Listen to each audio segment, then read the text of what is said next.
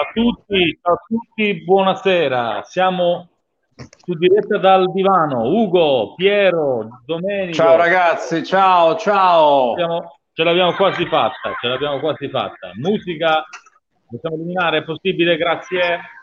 Pronti per partire. Eccoci qua. Ciao a tutti, buonasera. Bordello per cortesia, grazie.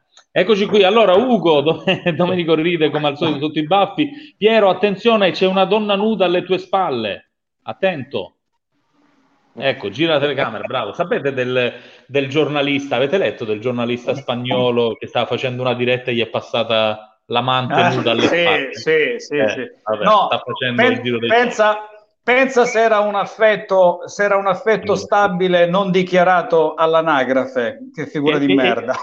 diciamo che si dice, si dice, che la moglie lo sapesse, lui aveva una storia un ah, po' ambigua con la moglie che era una concorrente dell'ex Grande Fratello 2, l'amante un'altra giornalista, insomma un, un menage a trois. Benvenuti, diretta dal divano, puntata numero, Domenichino, tu tieni il conto, puntata numero 46. 46. 46, mamma mia, Azza. quanto tempo è in, Azza, in mesi? Guarda. Tra poco arriviamo a un mese, siamo a un mese e mezzo, anzi abbiamo superato un mese e 30 giorni. Abbiamo subito due ospiti da introdurre. Lo facciamo subito, Ugo? Il nostro sì, Roberto. Buonasera, Roberto, che è stato con noi un paio di sere fa, con il quale abbiamo Roberto parlato. De Candia, una, oh. bari, una Bari da Beri, una Beri da Bari. E a proposito di... Non Banfi 40 anni fa le faceva. eh, vabbè, noi, noi, siamo una, una, una, trasmissione vintage, ormai abbiamo tutti i capelli bianchi, facevamo una volta... Facevamo... Una volta facevamo per, tendenza, però, per, però, una volta, però una volta in radio avevamo un programma dove facevamo una parodia, Radio Cimo di Repe. Radio Cimo di Repe. È vero, è vero, è vero. E a proposito di Radio Cimo di Repe, Amici ascoltatori, il eh. secondo ospite del giorno che già sente le imitazioni dice ah, queste sempre le solite cose, sempre le imitazioni. No, eh, no non, non, lo fa più l'imitatore, no. lo fa ancora. Ciao Mauro! Fammi, fammi fare la presentazione indegna di Mauro, detto Pulp Fiction. Pulp Fiction, ma perché lui allunga le mani dietro le quinte? No. No, Mauro no, Pulpito. La... Ah, per il cognome. Oh, allora, no, dopo... Mauro mi ha raccontato Scusate, Roberto De Candia, che è uno che si incarica di libri. Vorrei salutare Roberto con tutto il rispetto per gli altri, eh, delle, dei quali sono orgoglioso. Invece io mi devo, eh, come dire, scusare per la mia allora, Roberto, Roberto, che è un uomo colto, anche se a guardarlo non si direbbe, che è un uomo di libri, che compulsa, maneggia libri. Ah, mi, dice...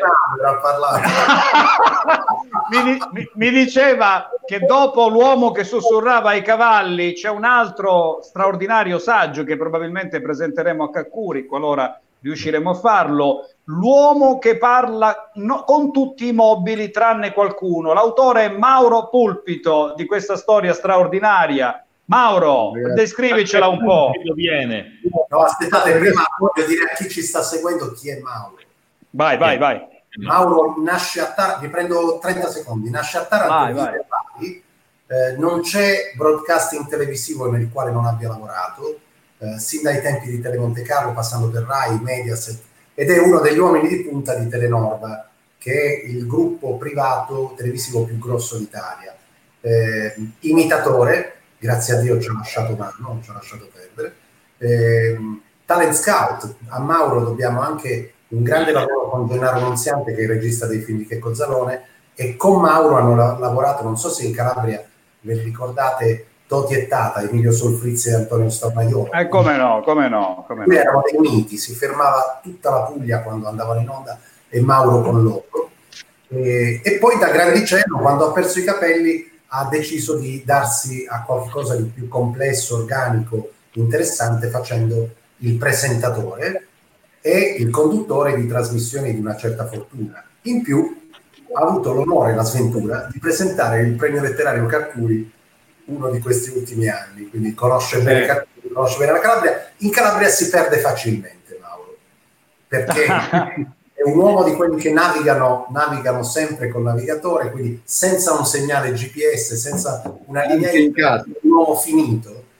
E proprio nel, in quel di, credo, Santa Severina, non so dove caspita sia andata a perdere, Castello, a contatto, non mi poteva chiamare, ero l'unico della struttura del, dell'organizzazione di cui aveva un numero telefonico. A un certo punto, in piena campagna, trova un ciuco, non so se Cristian è in grado di mandare in onda quel, quel filmato, se, se, mi dici che non ce l'hai il filmato lo, lo descrivo, ma è una cosa, uno dei momenti più eh, felici della comicità italiana del dopoguerra, perché lui veramente perso, cioè non, non uh, recitava nulla, era veramente perso e disperato, abbassa il finestrino, vede questo ciuco che casualmente si avvicina col musone e gli fa, eh, scusi, per il premio Kakuri e il ciuco in una magia incredibile si gira verso un lato e lui con un tempismo televisivo gli fa grazie, arrivederci, chiude e l'ha seguito. Ma, eh.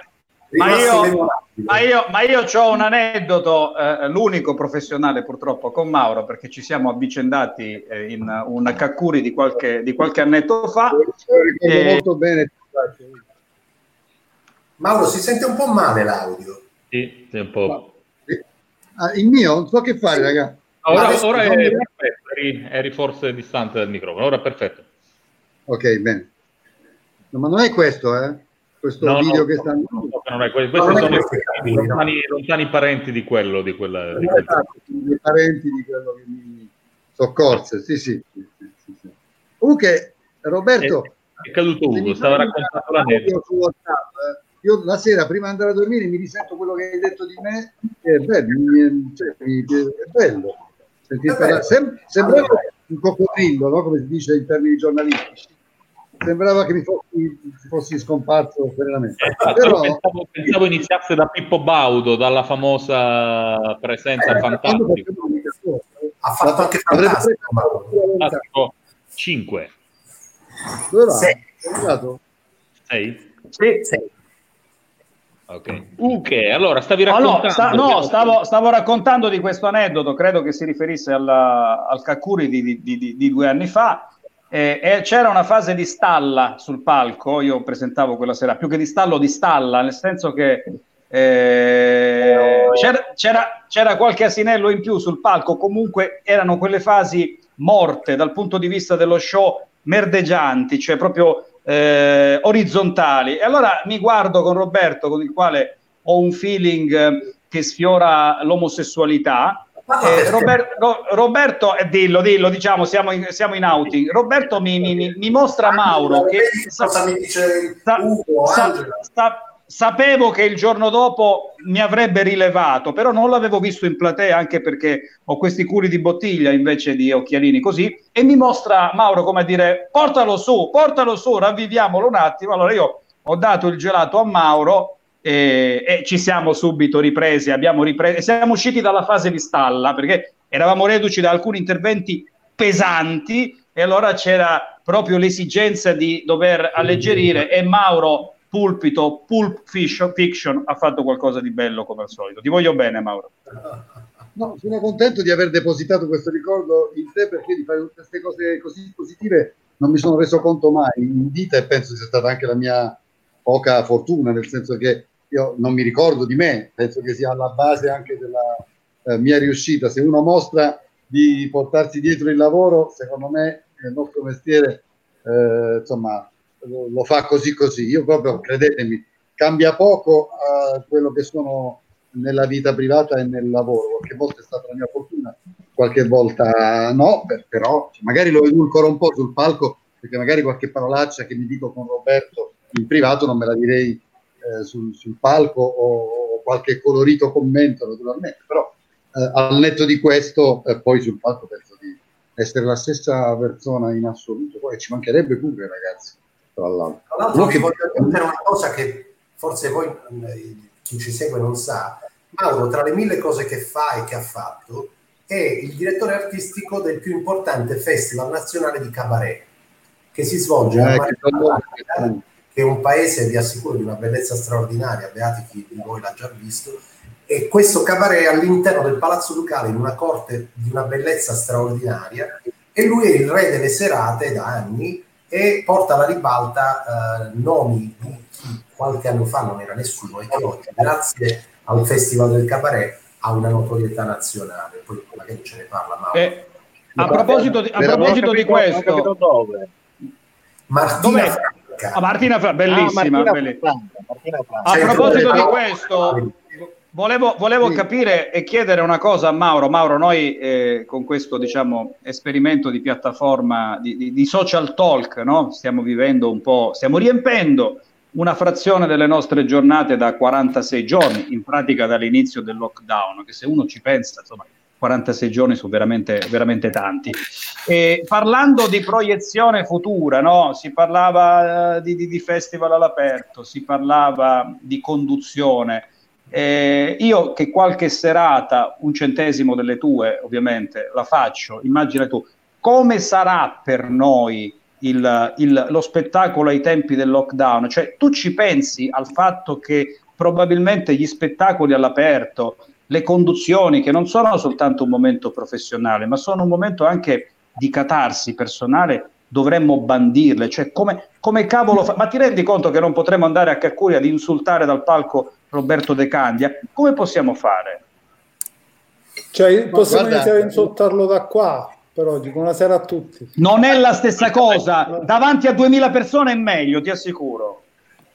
Ragazzi, ecco, non vorrei sembrarti venale perché non lo sono, non vorrei sembrarvi questo, ma al di là di tutto, eh, non è che io poi eh, abbia una merceria e quindi io sbarchi in un aereo, cioè, la, a, me, a me c'è un'implicazione maledettamente e meramente professionale, cioè che io da febbraio 2019, secondo me almeno fino a quello dopo, eh, non fatturerò un euro. Quindi a me c'è un'implicazione anche assolutamente tecnica, al di là del fatto romantico che è indubbio, altrimenti farei un altro mestiere.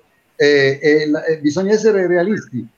Questo genere di manifestazioni eh, non saranno possibili, non ci giriamo intorno, non, non si faranno eh, Roberto parlava del Festival del Cabaret, io l'ho presentato per 17 anni, eh, questo sarebbe stato il diciottesimo, eh, ci sono 4.000 persone in tre sere in quel weekend, quindi è impensabile che in questa, in questa corte, come raccontava prima Roberto, eh, si possa fare eh, una manifestazione del genere, quando anche allontanassimo le sedute e lo riducessimo a 300-350, A, non ci si starebbe nei costi. Eh, Mauro, B, scusa, presto uscire. Tu hai detto da febbraio 2019 non fatturerai nulla perché vuoi essere coerente con la dichiarazione dei redditi, no? 2020, scusami. Eh, perché in realtà ci risulta che a febbraio... Stavamo per chiederti l'IBAN per mandarti qualcosa. Che a febbraio eri, eri in teatro con evitare il prolungamento. ragazzi, voi sapete che giorno è da un mese a questa parte, un mese e mezzo. Eh, voi sapete che uh, sì, la... centrale o ritornare che giorno è? Cioè, ditemi però, la verità. Però ha ragione, ha, ha, ragione, ha ragione Mauro. Io eh, prima avevo un'intervista al Corriere con Senese, che è un promoter che conoscerete ragazzi, ed effettivamente c'è una grandissima difficoltà nel mondo dello spettacolo. A parte che uh. condivido quello che dice Mauro, io per me è anche la, la, la seconda professione, o comunque la professione che appaio, no? la conduzione di convegni, eventi, quindi ci saranno anche de- dei soldini, diciamolo, che verranno a mancare, però c'è una filiera, c'è una filiera di gente che lavora, centinaia di persone che vanno rispettate. Ecco perché, e vi sottopongo questo aspetto, quando va Tiziano Ferro da, da, da Fazio o Brunori Sasso De Gregori e si lamentano, non sono credibili per rendere la situazione di crisi. Sono, no, ecco, sono, molto, sono, molto, no, sono molto più credibili coloro i quali costituiscono la filiera, le maestranze dello spettacolo, i tecnici, i fonici, coloro i quali questi sono, non che Tiziano Ferro va a lamentarsi. Prego. D'accordo con te in teoria, ma non d'accordo, proprio pienamente d'accordo. Solo che se ci va il responsabile di due impianti service o di un impianto luce in televisione non lo ascolta nessuno. Quindi tutto sommato che ci vada Tiziano Ferro, nonostante lui certo non abbia la sofferenza di fine mese, è importante perché così sappiamo anche della filiera, perché magari Tiziano Ferro lo ascoltiamo, ma l'esempio non è fatto a caso, è fatto benissimo. È un, un infinito oceano, un, un di, perso- di, di figure che per mandare Tiziano Ferro sul palco, probabilmente la gente non ci, ci pensa, eh, sono decine e decine, che, no, che non avranno più la possibilità, non stanno pagando le rate magari di quello in cui hanno investito, perché se non noleggiano il loro impianto audio service, dico per dire, ma ci sono tante altre figure, eh, non potranno pagare le rate che sì e no puoi fermare per due mesi. Credo che questo sia, forse se mutuo qualcosa di più, ma nel frattempo non saranno diminuite le, le utenze, adesso il discorso si fa ampio e serio, però le utenze, eh, i fitti, continuano a essere i costi di prima con entrate non ridotte, per il momento azzerate, stiamo parlando di tecnici, di, di scenografi, eh, di, di, di, figure che, che preludono poi alla esibizione di chi come me e te eh, eh, poi guida quello che tra, palco. Non tra l'altro non tutti, coperti da, non tutti coperti da cassa integrazione, eh, ricordiamolo, non però, tutti coperti da cassa integrazione. Però ricordiamoci, ricordiamoci anche che tutte le filiere sono comunque in filiera anche loro nel senso non è che un altro lavoro non fa parte di quella filiera, perché comunque Però, chi lavora in un'altra è... cosa, cioè soldini e viene a vedere uno spettacolo, quindi è tutto, è tutto no, un giro, è, è, tutto un giro, no? Cioè, purtroppo l'Italia si è fermata tutta, l'Italia e anche il resto, io sono in Romania, la cosa bellissima è che la, la signora a cui pago l'affitto qui in Romania, appena l'ho chiamata per pagare eh, l'affitto, mi ha detto Domenico, se hai problemi stai tranquillo, ci vediamo dopo e vediamo come possiamo fare, risolviamo in qualche modo, altrimenti eh, la lasciamo così. Però ecco che dove, deve nascere, secondo me, proprio dal basso, l'aiuto sociale che magari un po' ci siamo anche dimenticati, no? Perché oggi siamo tutti quanti io voglio, io voglio, io voglio, però l'aiuto sociale è, è, è nato una cosa anche a Roma carina, un mercato sociale. Io adesso ho mandato un link un link prima, ma è una cosa molto carina secondo me. Sì, ma non solo. Io comunque solo con il... Diciamo, volevo dire, buonasera a tutti intanto. Io di, pensavo invece, vi ascoltavo insomma con interesse, pensavo che il ci vediamo dopo comunque è, è, anche quello preoccupante, nel senso che se le entrate sono zero in questi mesi, nonostante gli aiuti che ci possano essere, e ci vediamo dopo significa semplicemente rimandare. O no, c'è... No ha detto no, dopo, no, io ho capito quello che vuoi dire tu, magari, magari non, magari sì, non capito, ma...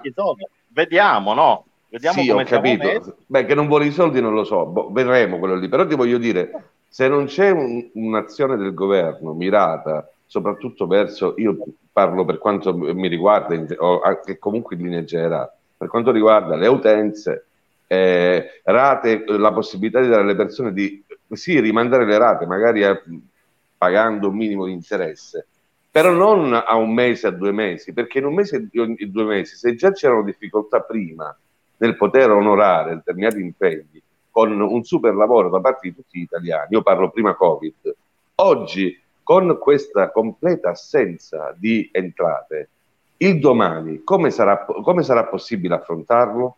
Nino, ecco, il governo questo... ci vuole, è normale che ci vuole il governo, ma dobbiamo anche non sto facendo populismo, Domenico, sto, cer- sto cercando di essere realista. Che il governo, anche è vero che non ha soldi perché abbiamo un mare di debiti, quindi sì, ma... anche noi dobbiamo fare la nostra parte, dobbiamo smettere di stare qui a, a, a lamentarci. A me non è arrivato i 25 no, euro. No, no, no, io non mi sto riferendo, non sto facendo un discorso populista o di eh. lamentela. Eh. Io sto parlando della persona che lavorava eh, in un negozio, ti faccio un esempio, che oggi è chiuso quindi incasso zero.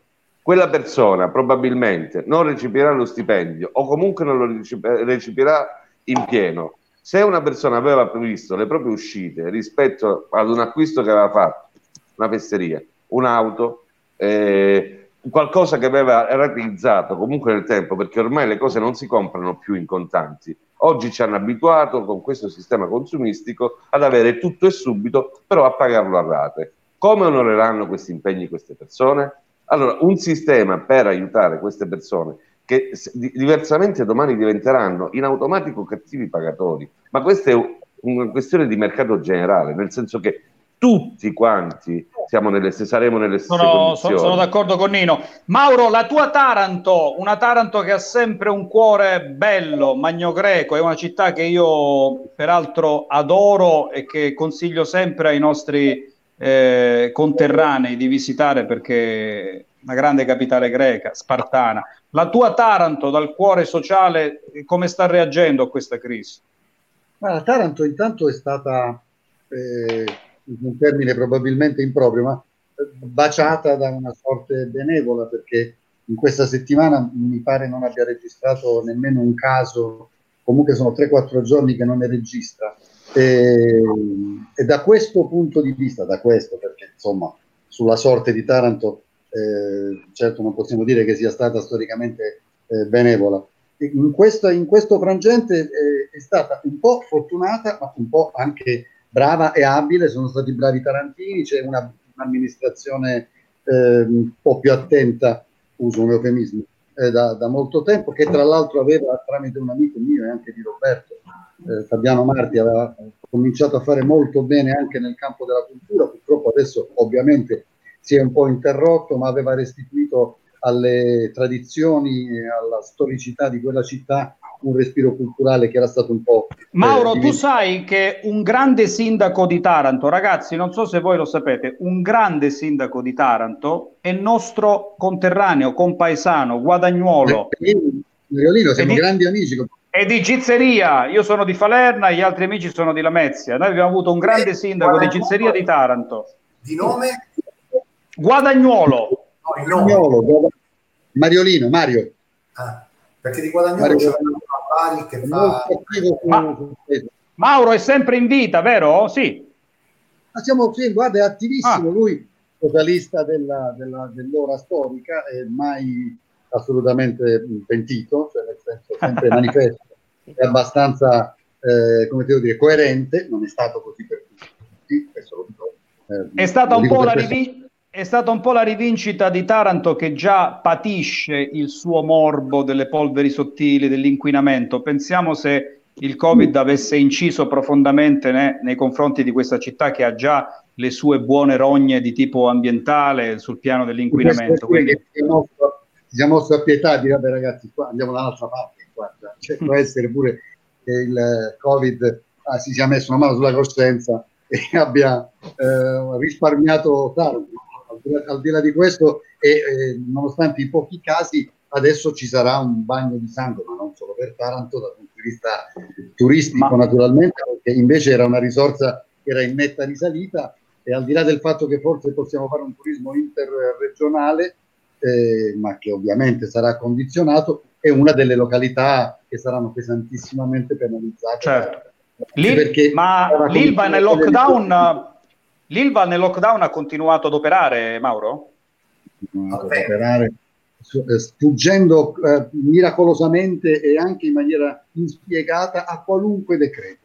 Cioè qualunque decreto eh, ci fosse, qualunque cosa sancisse, lì faceva stato a sé, fino a quando poi non si è saputo di uno, due, tre, e poi de- anche di questo si è saputo molto poco, eh, contagi anche lì, ma avevano praticamente lavorato a regime regolare per una buonissima parte del periodo di decreti, per capirci.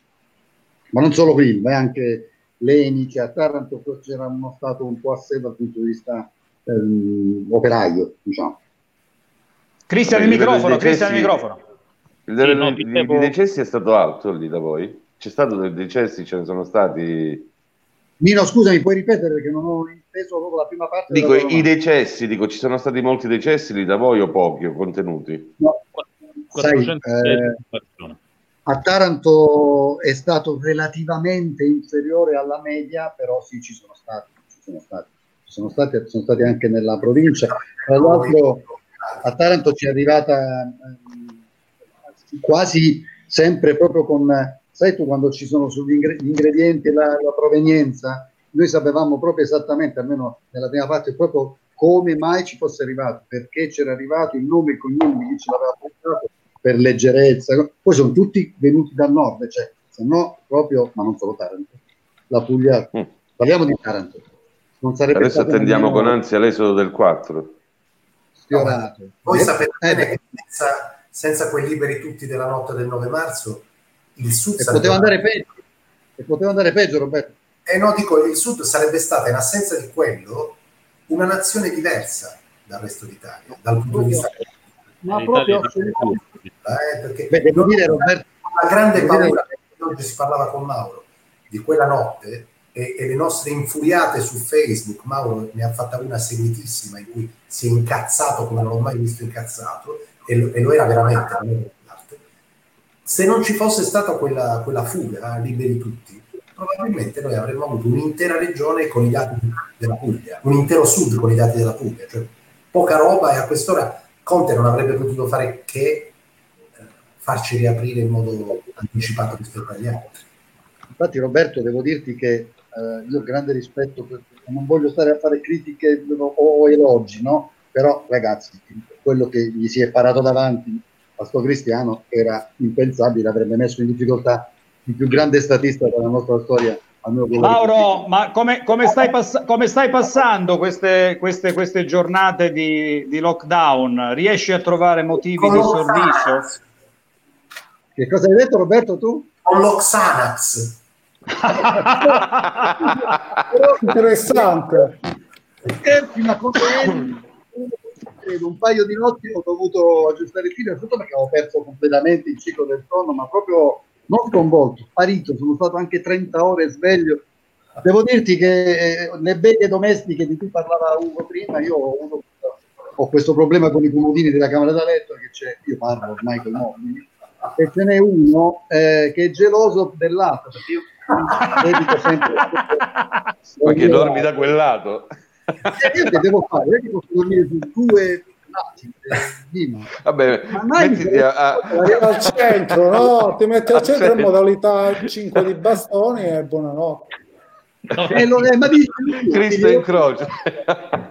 Roberto, l'avevo abituato bene anche a quell'altro, no? che aveva visto, eh. diciamo, ogni tanto vedeva no. dei movimenti. Ro- poi, Roberto, Roberto, oggi, Roberto mi ha detto, sono non preoccupato perché Mauro Mauro ha imparato, come molti di noi del resto, a parlare con i mobili, ma non con tutti. No, no. no, no fa le sue selezioni anche lì.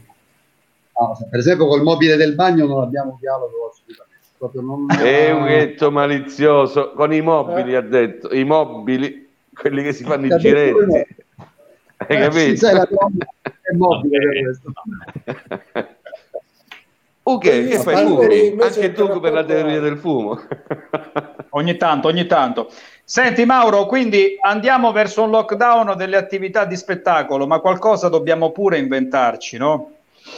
Eh, sì, anzi, fatemelo sapere perché io al momento ancora non, non, non sono riuscito. Ho talmente nell'obiettivo adesso uscirne e, e, poi vedere. Per esempio, io faccio un programma di calcio la domenica, che è stato interrotto naturalmente ehm, brutalmente e persino eh, questa, questo campionato che riprende e non riprende, ed eventualmente noi avendo il Lecce in Serie A ehm, lo riprenderemo. Dico il Lecce perché le serie inferiori comunque non riprenderanno, a parte che per me non riprende neanche la Serie A. Ma al di là di questo, mm. eh, per esempio, forti potrei anche, potrei anche raccontare gli ultimi due mesi così eh, raccolti del campionato di calcio, anche se le notizie di stamattina arrivate dalla Germania, ma anche dall'Italia con Dybala ancora positivo al quarto tampone dopo più di un mese e, e, e i contagi aumentati in Germania, spero inducano veramente a capire che non è colpa di nessuno, sarà un bagno di sangue dal punto di vista economico, ma non sì, ma, potrà, ma, anche, ma, anche per, ma, anche, ma, anche, perché pur giocando a porte chiuse o con gli stati, vu- stati vuoti, ogni partita di Serie A Certo, comporta almeno 100 persone nel, nel rettangolo di gioco, tra, tra, tra, tra, riserve, tecnici, giornalisti e quant'altro, Ragazzi, addetti vari. Non so se avete visto questa tabella. Questa tabella è stata sì, diffusa proprio oggi, è l'indice di rischio per sport. Eh, sì. Si parte dai più bassi, tennis 0,1, cioè quasi nullo sia in caso di solo allenamento sia in caso di eh, partite con pubblico addirittura ginnastica artistica. però. Eh, Perché quello ti invade sì, no, campo, a menare.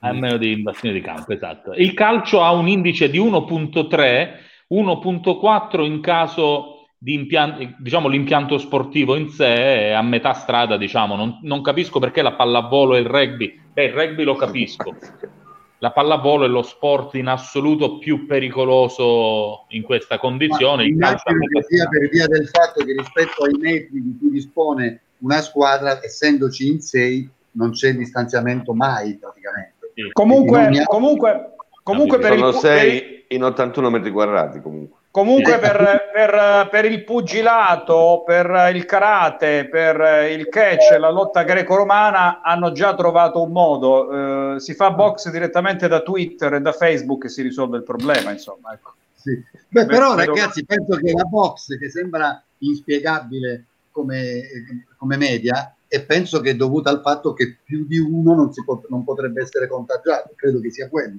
perché altrimenti uno cioè, sport... Però è, è più alto ha più impatto la box che non il calcio, eh? quindi... Beh, per forza, sì, questo sì, parlavo della media però. Per quanto riguarda il calcio, ragazzi, voi immaginate, dico una sciocchezza, ma anche uno che va a pulire gli spogliatori, ok? Va a pulire gli spogliatori dopo le docce o prima delle docce, prepar- basterebbe un inserviente eh, asintomatico e si ricomincerebbe tutta la tarantella. Secondo me non siamo, non si può, secondo me non si può. Mi dispiace da morire sarebbe pure un passatempo e un paio di stipendi, però... Lo dico, lo, dico, lo dico, a Mauro, ma lo dico a Christian, compagno d'avventura di tante battaglie radiofoniche. C'è, l'unica cosa che non cambia è la fascinazione e la magia della radio. Può scoppiare il mondo, ma la radio sempre, la radio, sempre la radio. È vero. Stupenda la radio non cambierà mai la, la, la magia radio, di questo. Radio, ecco, questa è una curiosità, Mauro. Voi, voi fate, fate, radio in questo momento dagli studi? Radio Norba sta lavorando regolarmente? Cristian, Telenorba e Radio Norba sono due cose proprio eh, separate. Veramente... Sì, okay. sì, sì, sì, la radio sta funzionando, ma molte lo stanno facendo, molte, molte speaker e molti speaker lo stanno facendo da casa, che io sappia, certo. però onestamente eh, non sono informatissimo è la prossima cosa che farò io, però, una cosa che non faccio da anni. Da fine maggio comincerò a fare radio, ma per una radio di, di, di, Taranto, pur vivendo a Bari, ed è una cosa che è venuta fuori proprio eh, durante la, la, la come, si, come, si, chiama? Come si chiama la radio? La radio, radio Cittadella si chiama. Radio. Si chiama Radio Cittadella Taranto. Cittadella, Radio Cittadella Taranto. Sì, sì, sì, io ho cominciato con la radio, non la faccio da moltissimi anni, ma è molto bella, è venuta fuori adesso questa cosa che va bene così, la faccio felicemente. Oltre a Radio Norma c'era un'altra radio, ragazzi, che varcava i confini della Puglia e l'ascoltavamo bene anche in Calabria, era Ciccio Riccio. C'è ancora Ciccio Riccio? Come no, è a Brindisi, ma c'è anche Selene a... Sì, sì, sì, sì, sì. Selene, Beh, radio, radio, Norma e Radio Nazionale, insomma. Ormai... Radio Norma, onestamente, si è veramente... Guarda i commenti, guarda i commenti. Ma anche Brattiti, no? È, è, un successo nazionale uh, su Italia 1, è un fenomeno televisivo, è una delle poche trasmissioni di musica che in tv e d'estate faccia i numeri, che la musica generalmente non ne fa tantomeno d'estate. Quindi eh, onore a Radio Norba. Mauro, un giudizio su Emiliano, tra i vari governatori alfieri in questa crisi, io direi anche Paladini del sud. Eh, noi abbiamo spesso e volentieri parlato delle, della Leucaneide, no? questa, questa, questa, questo, questo, racconto infinito di, aneddo, di, aneddoti legati all'operato di De Luca, ma Emiliano si sta facendo pure ben valere, no? Onestamente, Ugo, eh, come anche De Caro. Ah, sì, certo, certo. certo. Soprattutto De Caro. Eh, certo. Prima lo davo all'amministrazione di Taranto, ma Antonio De Caro è diventato un personaggio anche in Cina. Saprete che le sue eh, le sue... Ah, questo sono io, non questo, quello di prima. No, questo, questo no, questo no, questo è l'altro. Cioè questo fa il triste stasera e lavora con questa, lavora con questa, ha il coraggio di essere triste. Ma sono triste perché non ci sto lavorando. Ma si vede, si vede eh, in studio siamo tutti è, è, alquanto, è alquanto ilare e felice in studio, eh? lo vedo, sì, lo, vedo, sì, lo, ve- lo, vedo, lo, vedo, colpito da depressione bipolare, infatti. Sì. Possiamo dire che non mantiene la distanza di sicurezza, eh? Beh, ma questo no, è registrato ma... prima dell'outbreak. No, prima. no, comunque eh, su Emiliano è ovvio che come tutti i governatori a, a, avrà chi lo criticherà, ma questo prescinde dal suo operato. Eh, onestamente mi sento di dire che eh, sta raccogliendo molto più consensi che, che critiche. Che, eh, si è destreggiato molto bene sino all'ultimo decreto che ha fatto il 214, mi pare, che eh, integri, ma Roberto è un eufemismo, eh, integri il decreto di Conte e lo distingua, lo differisca per la Puglia aprendo un po' di più dal 4, come eh, la pesca, ma dico per dire, o l'asporto eh, già dal 4 da parte di eh, ristoratori ai quali invece prima era consentito solo il domicilio. Scusami, a questo cognome, diciamo. Puoi togliere le immagini che porta un bypass, non vorrei... Vabbè, dovevamo dare il, no, nome, dovevamo dare il nome della collega, altrimenti... Francesca Ovieni. Barbara dirti, però che quest'anno l'ho fatto con Rosaria Rollo, eh. Quest'anno eh, c'è Rosaria Rollo con me che è altrettanto bella, è altrettanto, altrettanto bella e altrettanto brava. Barbara Francesca Ovieni l'ha fatto l'anno scorso e due anni fa. Quest'anno lo stavo facendo con Rosaria e ora siamo sospesi, eh, in caso di dire dall'esterno tutto il eh, bene. ci sono delle eh? inquadrature. Alla seconda, le inquadrature di questa. Tanta fortuna, ma io con la prima l'ho avuta accanto a cena e vi assicuro che ho avuto un battito cardiaco oltre i 120. Ho cenato. Mauro, lei Mauro, una... ma ti, è ca- ti, è, ti, è, capitato di co-condurre anche con Annalisa Chirico, visto che di Cisternino lì non... non, non... eh, la mia vita è costellata eh, di collaborazioni e di incontri più o meno fortunati eh, con eh, la ragazza che tra l'altro mi dicono di Francavilla o perlomeno è nata lì o il papà è di Francavilla, no? Parte Cisternino, non ho mai avuto il, il, piacere non di mi è capitato mai, fammi dire una cosa il numero in sovrimpressione non è il numero di Barbara Francesca, ok? Quindi inutile che no. telefonate, quello è il numero di, della redazione. Vi, vi, risponde, vi risponde, se chiamate vi risponde un mobile della casa di Mauro Pulpito, sappiatelo. Però di questa trasmissione chi è, o anzi chi era, chi faceva queste belle inquadrature, veramente da mandare a Sanremo, a Miss Italia, sì, no? sì, eh è, è, Franco Bonasora Juventino, ve lo dico tutto perché tutta una parola. Ah, eh beh, si spiega, eh, si spiega. Eh, vabbè, è un grande, è un grande, è chiaro, è chiaro che è un grande. Io, io ho un dubbio, diciamo noi, uno che ce la sa. Ho un dubbio perché più la guardo... Io sono interista, io sono interista. Non ho capito eh sì, se eh, ognuno ha i suoi difetti. Domenico, cosa dicevi? Cristian, non ho capito se è la mia ex ragazza, non, non, non la riesco a vedere bene. non, non, me la ricordo, non me la ricordo. Cristian, Intanto Giampiero... La tangibile dell'esistenza di Sai che mi viene il dubbio che si riferisca a me, non sarà mica Barbara, no ragazzi? No, no, no, sicuramente, no, no. sicuramente alle immagini di, della partita in sottofondo, perché lui sì, è, un, sì. è un Anche Iorio, però si vede solo Barbara. Eh, vabbè. Stupendo, vabbè, Barbara a Milano. Perché c'è qualcun altro in studio lì? C'era qualcun altro? Eh? Dico, c'era qualcun altro in studio? A parte ma dopo 4-5 volte che l'avete fatto vedere l'ho notato. Quindi figuriamoci quelli da casa. Infatti quest'anno, che, perché Rosaria è altrettanto bella, non abbiamo proprio messo ospiti, io e lei e basta che ci colleghiamo, ci collegavamo con gli stadi, cosa che chissà quando sarà possibile. Poi pensate, ma questo è, è, amaro, me l'hanno fatto notare su Facebook commentando un mio post dopo l'intervento di Conte dell'altra sera in cui mi dispiacevo, insomma, per gli artisti e tutta la filiera che non era stata nemmeno eh, nominata perché effettivamente sarà l'ultima a riaprire o tra gli ultimi a riaprire. E uno mi ha fatto notare sotto, ha detto Mauro guarda che tu sei fregato su due fronti, sia come artista sia come campionato di calcio, cioè, praticamente tu sei riuscito ad avere un guaio eh, raddoppiato ed è vero, non ci avevo pensato, ma a me si è fermato sia il calcio che lo spettacolo. Quindi... Però potresti, potresti, approfittarne per tornare al passato. Insomma, qui nessuno ha il coraggio di chiedertelo, ma un'imitazione ce la fai. Qual era il tuo imitato preferito? La galleria che non finisce mai.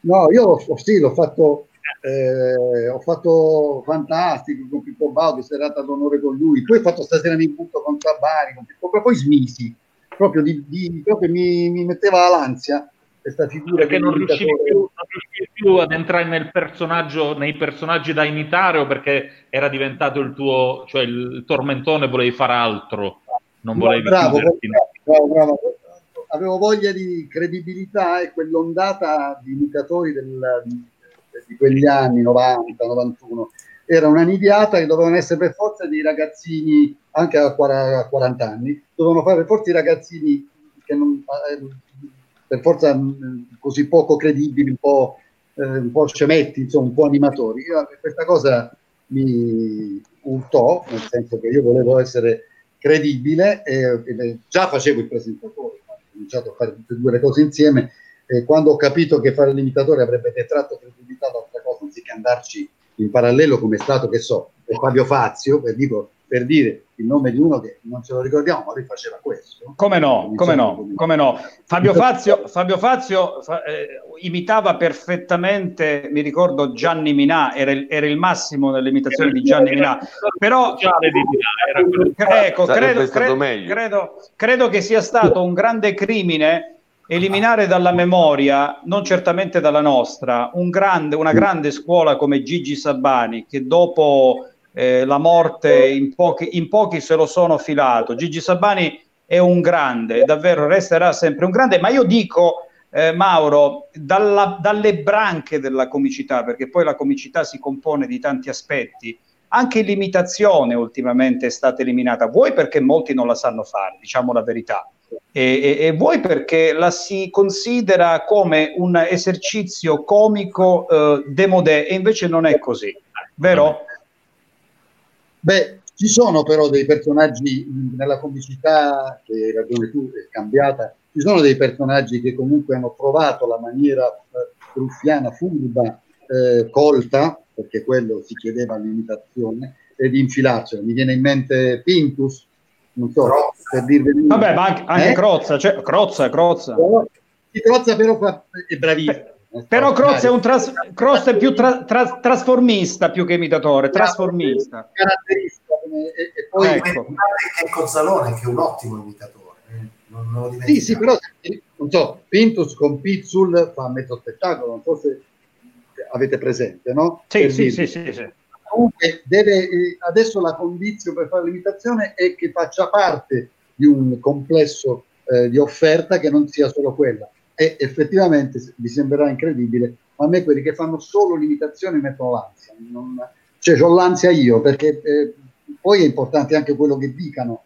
Per esempio noi tecnicamente in Italia abbiamo Claudio Lauretta, che è quello che fa Di Pietro, che fa Sgarbi, che è sensazionale sul piano tecnico e magari qualche volta il testo è così. così. C'è un certo Butinar che forse qualcuno di voi eh, ha sentito nel web, Gianfranco Butina che fa tutti gli sportivi, ragazzi, non li fa bene, li fa identici.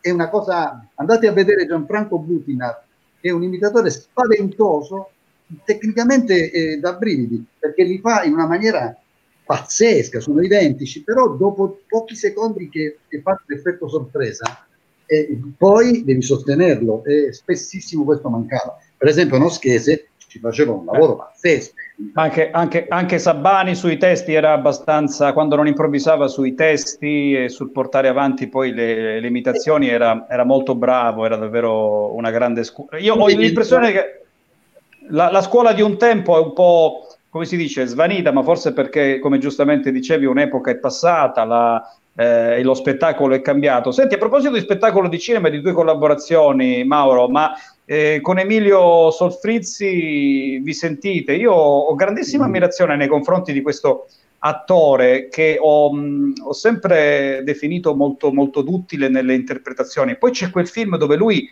eh, con Belen Rodriguez faceva il cantante anni 80 fallito, no? con quella canzoncina che era davvero anni 80, io, io te il mare, non mi ricordo il titolo ma è pazzesca quella interpretazione, ragazzi. È pazzesca quella, è veramente un grande sul Fritz. Non lo sto vedendo più come prima, devo dire. Eh. Beh, intanto lui ha fatto tantissimo cinema, adesso sta lavorando, eh, intanto è fermo tutto, eh, non è che è fermo solo in Eh beh, è chiaro, è chiaro. È, chiaro. Fermo, è fermo tutto il mondo del cinema, il mondo delle fiction. Pensate a Doc, quella con Luca Argentero, che doveva ancora registrare le ultime quattro puntate e non le ha potute registrare, quindi noi siamo rimasti a 8 dodicesimi di, di, una fiction, cioè si è fermato il mondo. Quindi... La di Matera anche che si è fermata, non ha potuto registrare le nuove puntate, la, la magistrata di Matera, la Tatarani. Ah, è successo. Fantastico, fantastico successo. eh, di pubblico. Ragazzi, eh, se ci pensate, eh, gli effetti sono anche su, su intrattenimento pomeridiano, stanno mandando repliche di repliche di repliche perché non so, io infatti un po' di serie, vi racconto questo che fa ridere, e un po' di... Allora, dovete sapere che prima del, del C1 abbiamo una chat di famiglia dove giochiamo a indovinare la parola della ghigliottina con tutta la mia famiglia, no? prima di vedere il TG1. Adesso stanno andando in onda repliche e quindi io sparo, se me ne ricordo.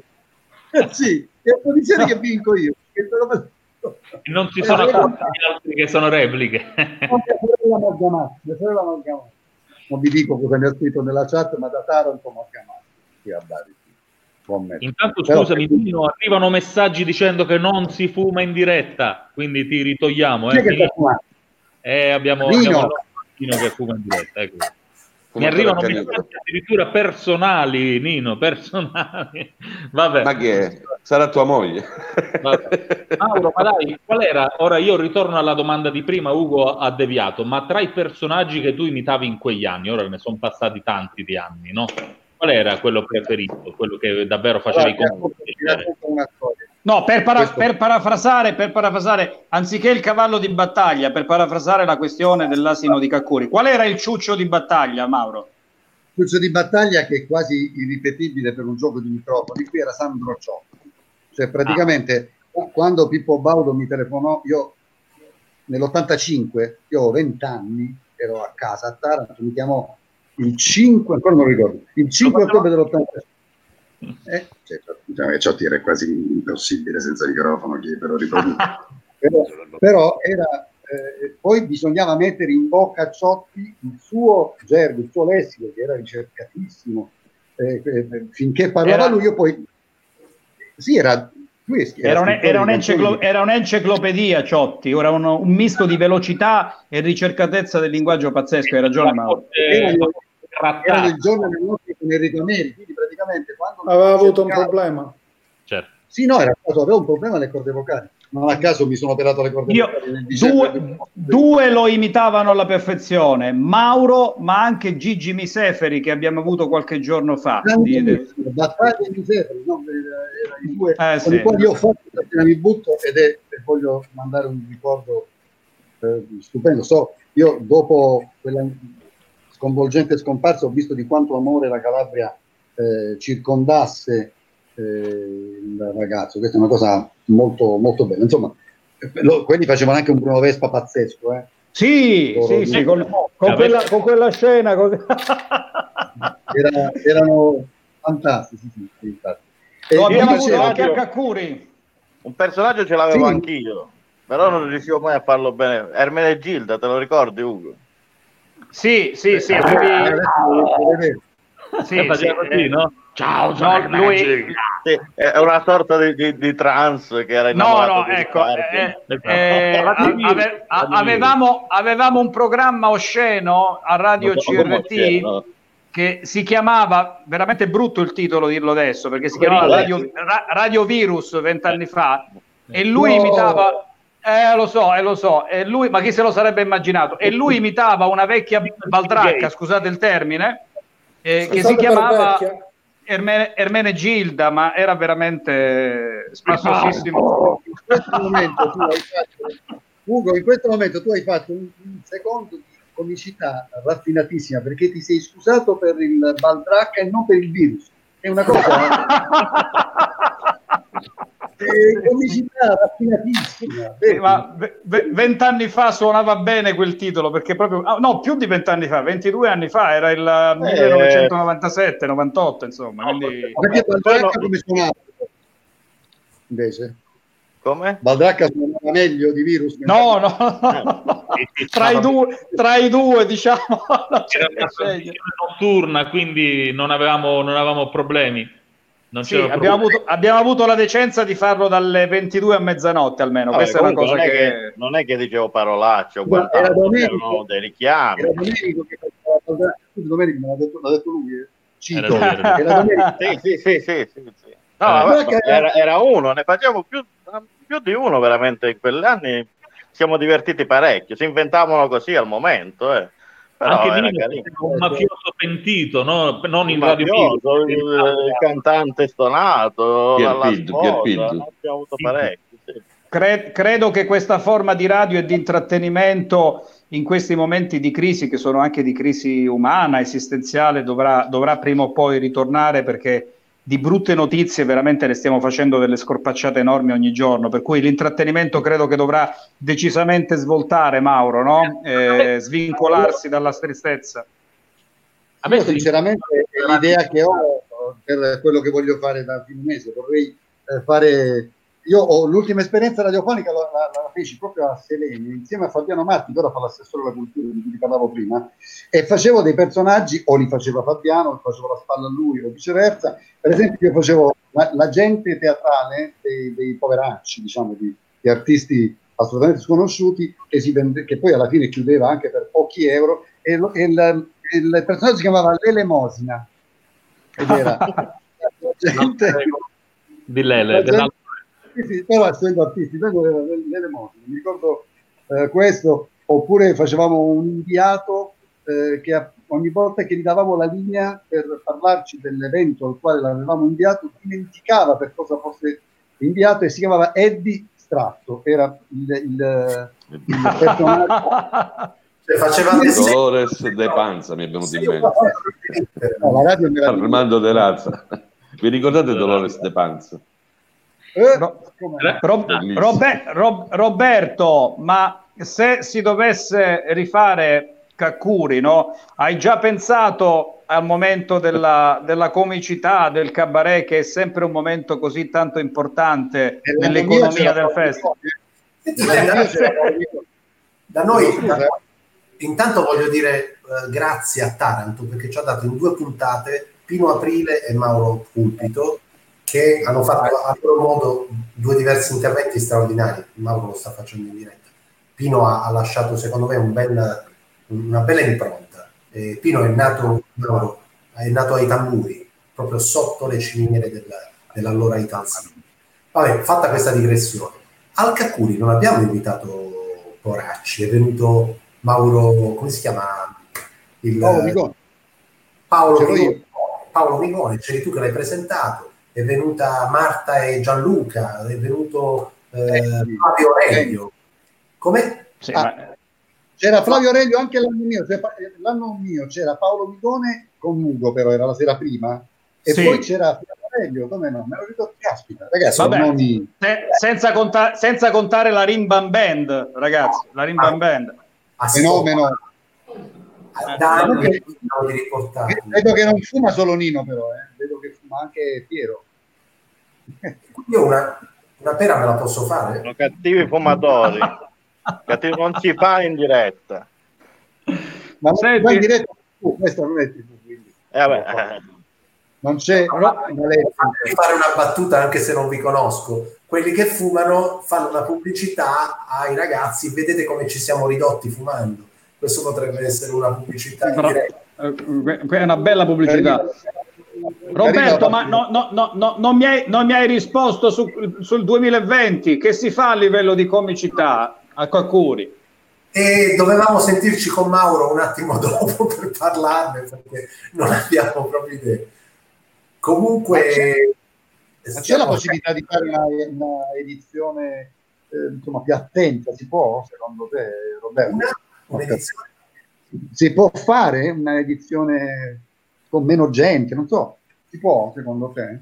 Paolo, la risposta è non lo so, non ci voglio pensare perché voglio sperare da inguaribile ottimista quali sono che tra un mese, visto che noi siamo un mese fa eravamo in pieno incubo, oggi incominciamo a vedere la luce nel tunnel, l'abbiamo anche arredato il tunnel e quindi magari tra un mese saremo fuori da t- tutta una serie di anzi, non lo so.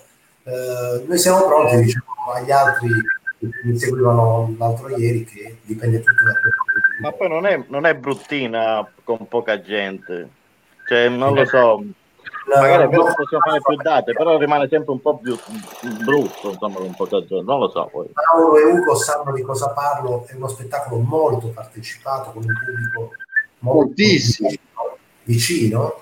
E, e quindi un gioco a ribasso non ci piacerebbe onestamente. Sarebbe troppo troppo brutto. E sarebbe un'edizione puntata per motivi tutt'altro eh, differenti rispetto a tutte le altre. Roberto, lasciami dire questo, lasciami dire questo. Negli ultimi giorni si stanno susseguendo le notizie no, in una direzione e poi subito dopo nella direzione opposta. Si aspettava l'apertura del 4 maggio, non è un liberi tutti, poi diventa la fase 1 e mezzo, non più la fase 2. Ora finalmente la buona notizia del giorno che va in una direzione diciamo un po' più ottimistica è quella che vedrebbe eh, pressioni sul Premier per una fase 2 vera dal 18 maggio con differenze fra le regioni, per cui le regioni con basso numero di contagi potrebbero effettivamente andare verso una fase 2 che forse diventerà una fase 3. Questo probabilmente permetterà faremo, se permettete la battutaccia faremo il Premier Kakuri faremo. Ecco il Kakuri non, sarebbe, non, sarebbe mai, non sarebbe mai quest'estate veniamo tutti eh? quest'estate saremo tutti lì stiamo, non le stiamo. Sì, ma, ma non, dove, non dovete venire al dopo festival con la, con, la, con la, pizza o la pinza di Pitaro, dovete io venire sono... a sorbirvi tutto. Eh. Il terzo tempo, noi ci facciamo il terzo tempo. Io sono stato invitato solo per il dopo festival. Io con i suoi fritti se c'è Domenichino con i suoi fritti siete tutti invitati. Domenico, puoi organizzare un camioncino per fare le frittelle lì? Ti organizzi oh, con la zia, Facciamo street food sull'ape car. Facciamo. Ma, chiamo, Mauro, chiamo mia zia, c'è il furgone. Io arrivo a proposito, a, a proposito di Conte, fase 1,2, 1,5, 2, 2,5, ma eh, tu hai un sufficiente numero di affetti stabili per poter giustificare le uscite dal 4 in poi? A voglia. E per quello penso di poter girare come pochi, però lo metto. un mazzo così di, auto, di autocertificazione. Sarà una fortuna di autocertificazione. Una fortuna. Di carta, però, di la, stessa, la stessa autocertificazione cancella il nome del congiunto lo sostituisce fino a che proprio non diventa lisa l'autocertificazione. Tra l'altro devo dire che io sono contattato perché possono anche venire a casa anziché dire aspetto stabile, possono dire che vanno da uno anziano, quindi io sono veramente a posto.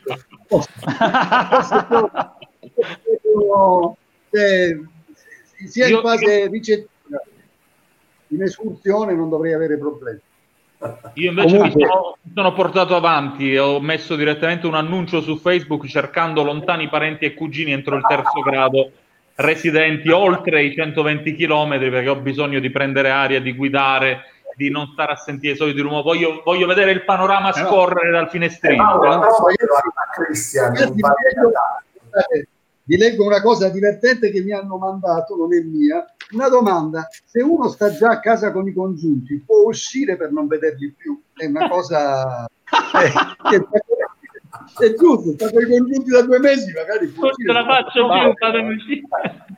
Eh, ci sono, poi, ci sono persone poi... che stanno conoscendo la moglie dopo vent'anni di matrimonio. Eh? Ma mette, eh. mettete, met, mettetevi nelle persone, nelle persone perché sarà un dramma.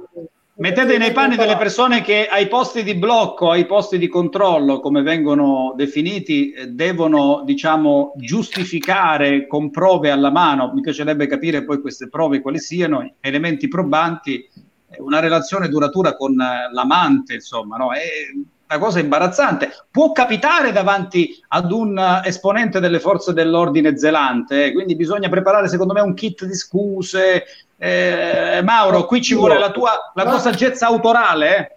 Ma anche con la moglie, cioè sposato, a luglio sono dieci anni, metti caso mi fermano e dice, e quello mi minchia, dieci anni con questa eh, sta. Eh, eh, cioè, di clemenza, dovranno essere... Eh, esatto. Tra l'altro vi ricordo che tra le facoltà eh, che hanno, magari non so, forse è l'ordine che ti fermano, è di, giuro, non è una battuta, è di eh, verificare le informazioni che tu gli dai. Cioè, possono verificarlo. Quindi potrebbero chiamare in teoria quella che magari sta col marito in quel momento. Eh, non, è, non, è, non, è, una cosa eh, semplice. E vi ricordo ah, yeah. adesso di quel meraviglioso ottantenne in coda al supermercato che Ragazzi, la fila guardate la foto che... di Roberto guardate la foto che Roberto ha sul eh, profilo ma, che ma, gli è caduta la canna ma, ma, Mauro, ma questa, vogliamo parlare di questa foto che è qualcosa di orribile, insomma, no? È l'elemento sì. di comicità più forte di questa trasmissione. Mi scuserà Mauro, insomma. Roberto, ma che fotografia hai messo lì? Roberto, che foto era? Roberto, grazie, grazie per che sto rivalutando. Pensate che Petto è riuscito ad avere su di me quella fotografia. Io lo molto con col turbante. Eh? Che, cos'era? Che cos'era? Eh, perché hai quella foto? Turbante rosso. Io, io, lo, io, lo so, Robert, io lo so, Roberto, dove l'ha presa quella idea. Dovete sapere che un paio, no, l'anno scorso eh, siccome amo, amo, fare un po' di jogging ogni tanto, allora ero ospite a Kakuri, avevo dimenticato i cappellini a casa, mi sono preso una tovaglia del bagno dove alloggiavo, me la sono messa a mo' di turbante. Dopodiché qualcuno ha chiamato Adolfo, il presidente del premio, Roberto, e ha detto: Sentite, ho visto il conduttore che deve aver avuto un colpo di sole perché è intabarrato stava correndo per il paese ma è uscito pazzo. Secondo me Roberto l'hai mutuata da quell'esperienza. Guarda, se ti chiamiamo ancora dopo quell'esperienza vuol dire che, vuol dire che siete proprio arrivati al, al del non siamo alla canna del gas. Ma la cosa bella è che, è che Ugo eh, cioè, derideva Roberto per una foto e lui invece ha fatto questa cosa di tutto che ha rubato la tovaglia che c'è una cosa per farne turbante, quindi non so chi stia meglio tra i due. No, ma poi io... Mauro, ma poi non potendo prendere la, la, la, stuoia grande per la doccia, ho dovuto prendere eh. quella del bidet che è, è, è un po' riusciva a circoscrivere la cra- Devo dire però che era pulita, non l'ho utilizzata quel giorno. Ecco, giusto, giusto, un po' una piega. Perché Mauro, sperando in qualche uh, fine serata, mh, mm, come dire, si era tenuto a no, no, questa cosa in diretta non la posso dire. Quante, quante persone ci, ve la dico in privato, vi chiamo in privato. Quante persone Ugo. ci sono guarda Ugo. Ci sono molte... social, non sappiamo quanto sono su Facebook, dovremmo andare a vedere. Ma di solito siamo, diciamo, oscilliamo fra i 200 e gli 800, dipende dal giorno. Quindi vuoi che non ci sia un'ex fidanzata, una moglie, un, una Ma sicuro, ma sicuro, ma sicuro, ma sicuro. Ma lasciamo stare. Ma sicuro, ma sicuro. Sono contento che la cosa è più calabrese che pugliese, no? Non è passato così tranquillo, diciamo.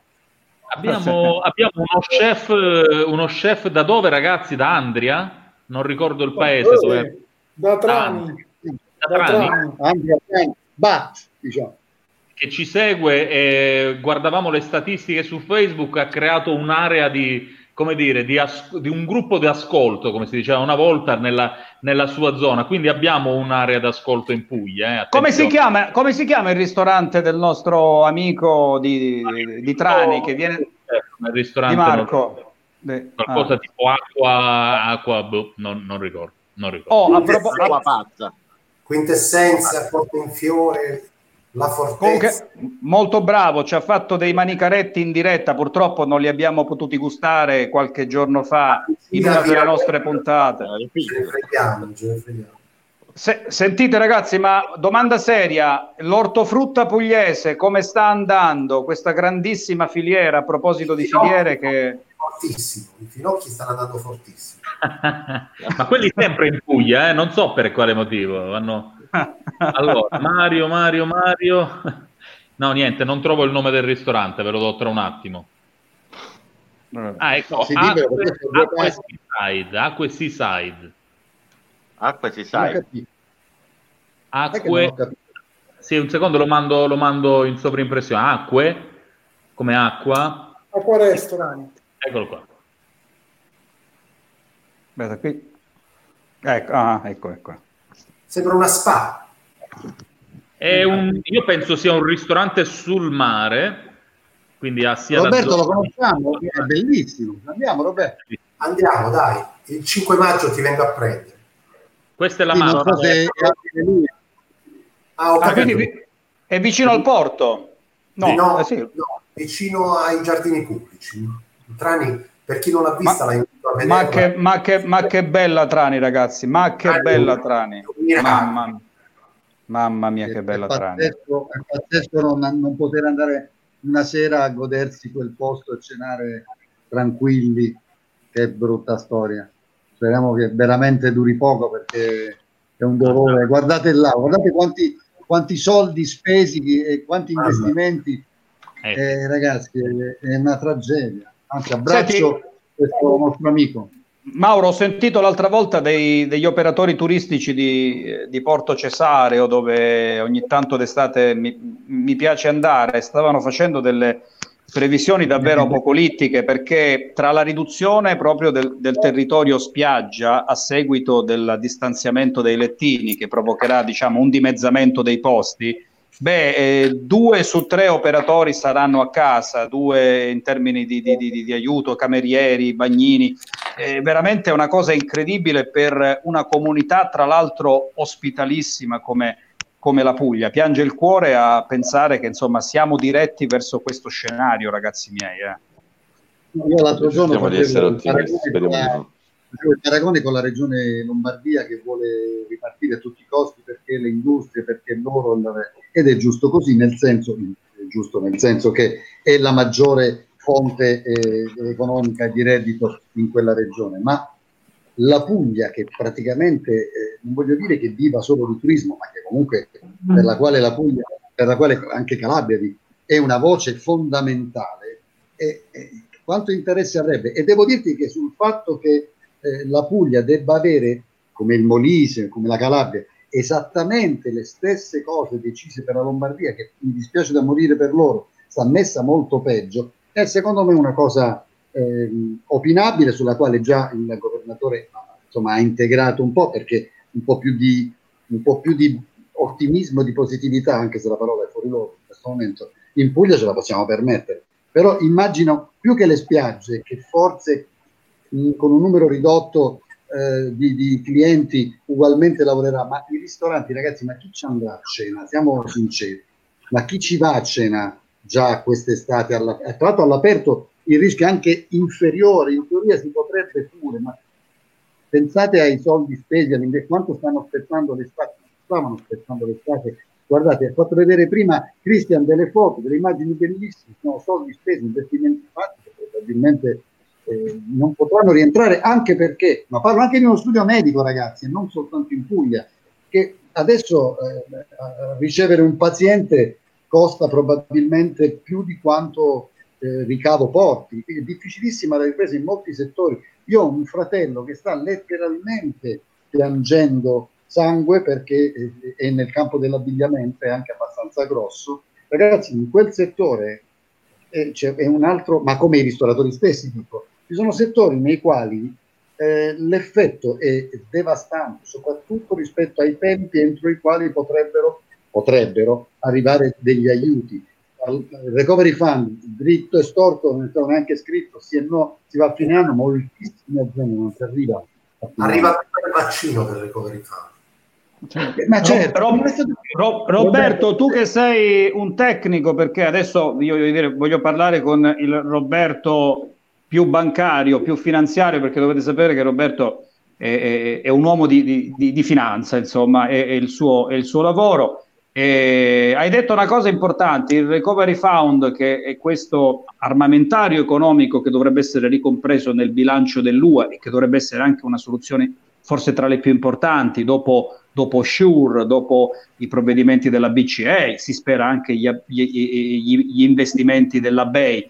Però, come giustamente dicevi, eh, rischiamo di avere la soluzione più importante, cioè il fondo ricavato nel bilancio dell'Unione Europea, quando probabilmente l'economia eh, è già saltata. E allora so che si sta, sentivo ieri un'intervista di, del presidente del Parlamento europeo, Sassoli, che è persona che eh, stimo, rispetto molto, perché rispetto ad altri presidenti europei sta mostrando uno spirito italiano molto forte in questo momento eh, si stanno cercando delle soluzioni per anticipare il varo del Recovery Fund. Tu credi possibile eh, è soltanto una fregnaccia per farci stare buoni oppure tecnicamente noi non potremo che goderne o alla fine del 2020 o addirittura agli inizi del 2021?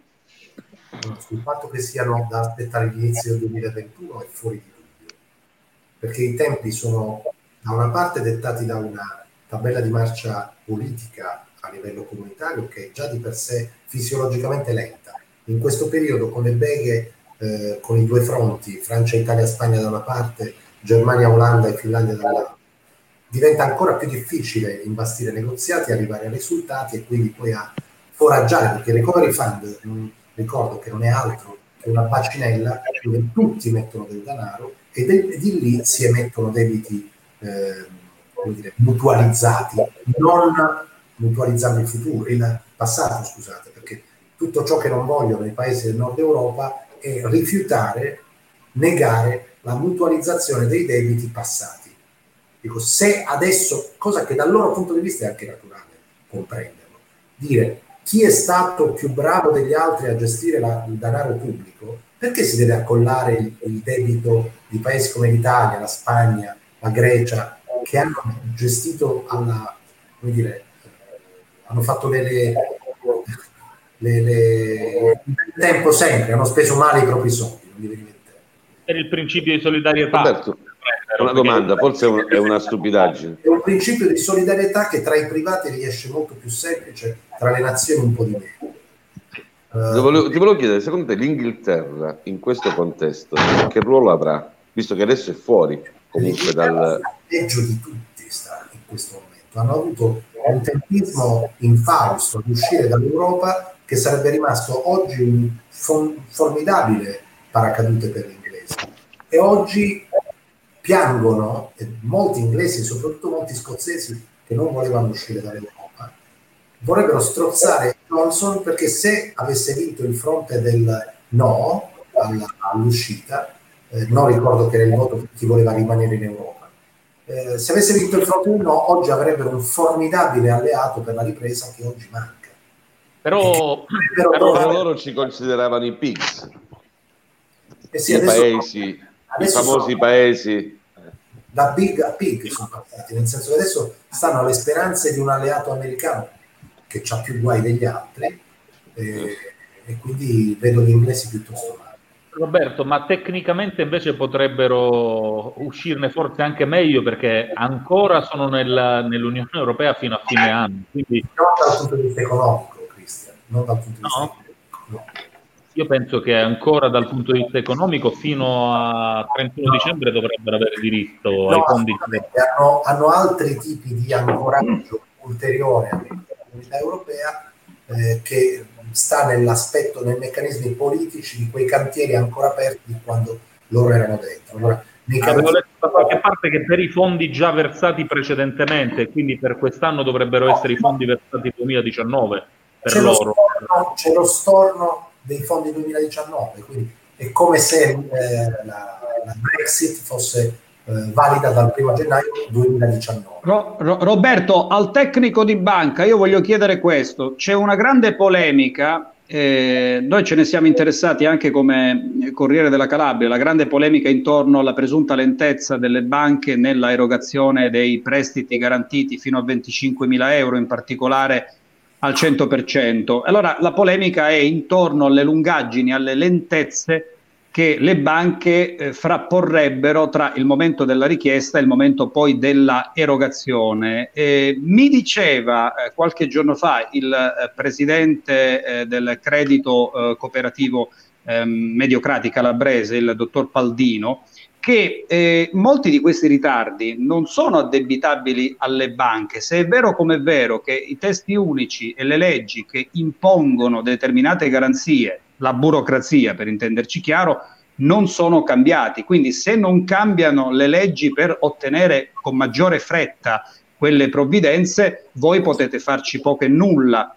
Allora è un, è un discorso complesso, eh, dal quale faccio una rapida premessa. Io non sono uno che sta allo sportello, eh, ho una figura ambasciatoriale di relazioni con il territorio, però ho contatti con Confindustria, con le varie associazioni di categoria, eh, col mondo delle università e quindi qualcosa la sto seguendo, quantomeno dal punto di vista della comunicazione di ciò che sta, eh, sta succedendo all'interno delle banche in un momento così drammatico rispetto poi a, alle attese di una comunità.